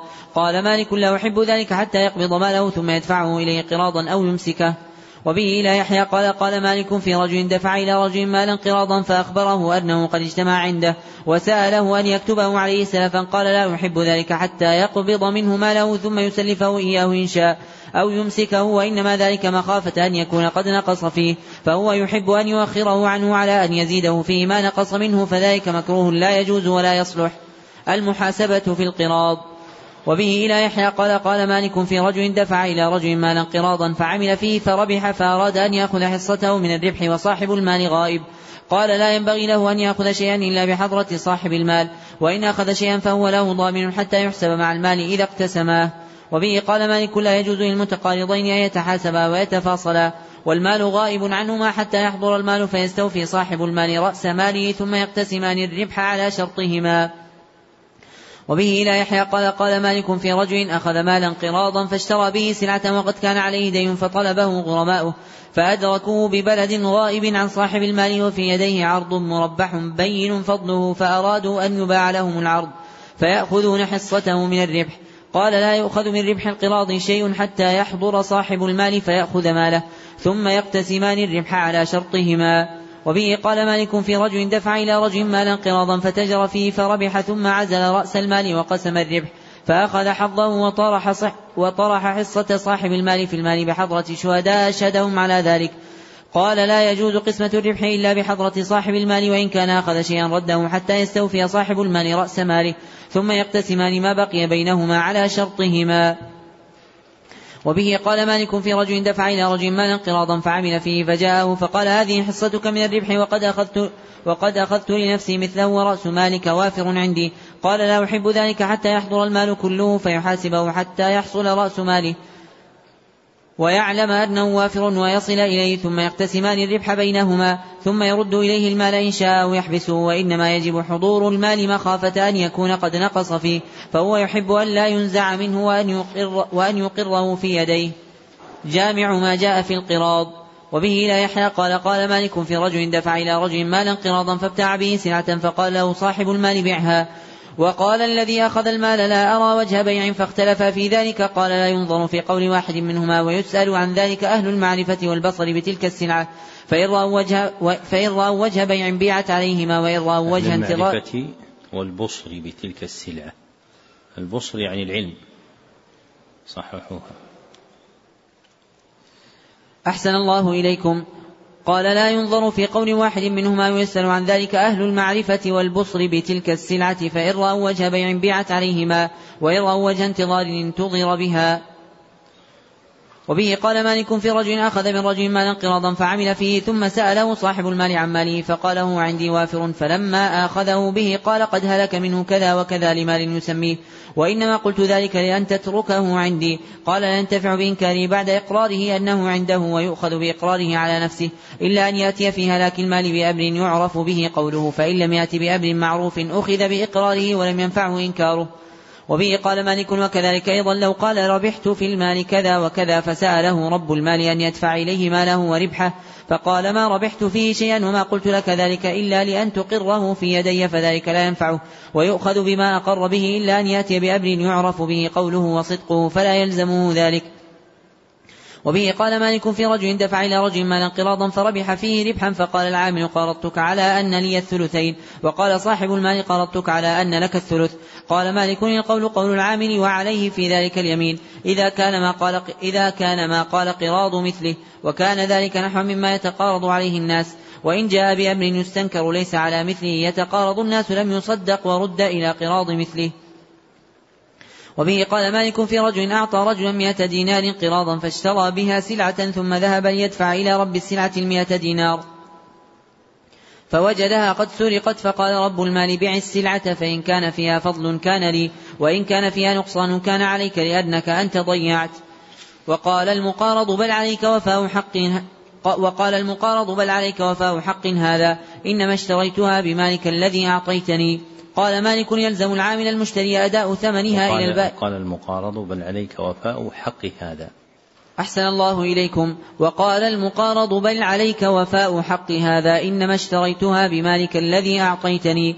قال مالك يلزم العالم يلزم العامل المشتري أداء ثمنها إلى البائع ويقال لصاحب المال القراض إن شئت فود المئة الدينار إلى المقارض والسلعة بينكما وتكون قراضا على ما كانت عليه المئة الأولى وإن شئت فابرأ من السلعة فإن دفع المئة دينار إلى العامل كانت قراضا على سنة القراض الأول وإن أبى كانت السلعة للعامل وكان عليه ثمنها. وبه قال مالك في المتقارضين إذا تفاضلا فبقي بيد العامل من المتاع الذي يعمل فيه خلق القربة أو خلق الثوب أو ما أشبه ذلك. قال مالك كل شيء من ذلك كان تافها لا خطب له فهو للعامل ولم أسمع أحدا أفتى برد ذلك. وإنما يرد من ذلك الشيء الذي له ثمن وإن كان شيئا له اسم مثل الدابة أو الجمل أو الشاذ أو الشاذكونة أو أشباه ذلك مما له ثمن. فإني أرى أن يرد ما بقي عنده من هذا إلا أن يتحلل صاحبه من ذلك. كمل كتاب القراض والحمد لله رب العالمين. وإلى هنا انتهاء القراءة في هذا المجلس. وقبل ختمه أود الإنباه إلى أمور تقدمت. أحدها تقدمت قراءة حديث ليس من رواية يحيى وهو رقم ألف وسبعمائة وستة وعشرين. فهذا الحديث في المجلد السابق أدخله محقق هذا الكتاب من النسخة المطبوعة ومن رواية أبي مصحب الزهري وليس هذا الحديث من رواية يحيى وهو حديث من نذر أن يطيع الله فليطيعه ومن نذر أن يعصيه فلا يعصه. فإن هذا الحديث ليس من رواية يحيى وبه جزم ابن عبد البر في كتاب التمهيد فينبغي اطراحه من هذه الرواية والخلط بين الروايات مما لا ينبغي فهذا هو كتاب الموطأ برواية يحيى ابن يحيى فذلك الحديث الذي تقدم ليس من الرواية وكان المتقدمون إذا وجدوا شيئا من هذا وضعوه بين معقوفتين ثم كتبوا ليس من الرواية حتى يعلم أنه مما يطرح ولا يقرأ.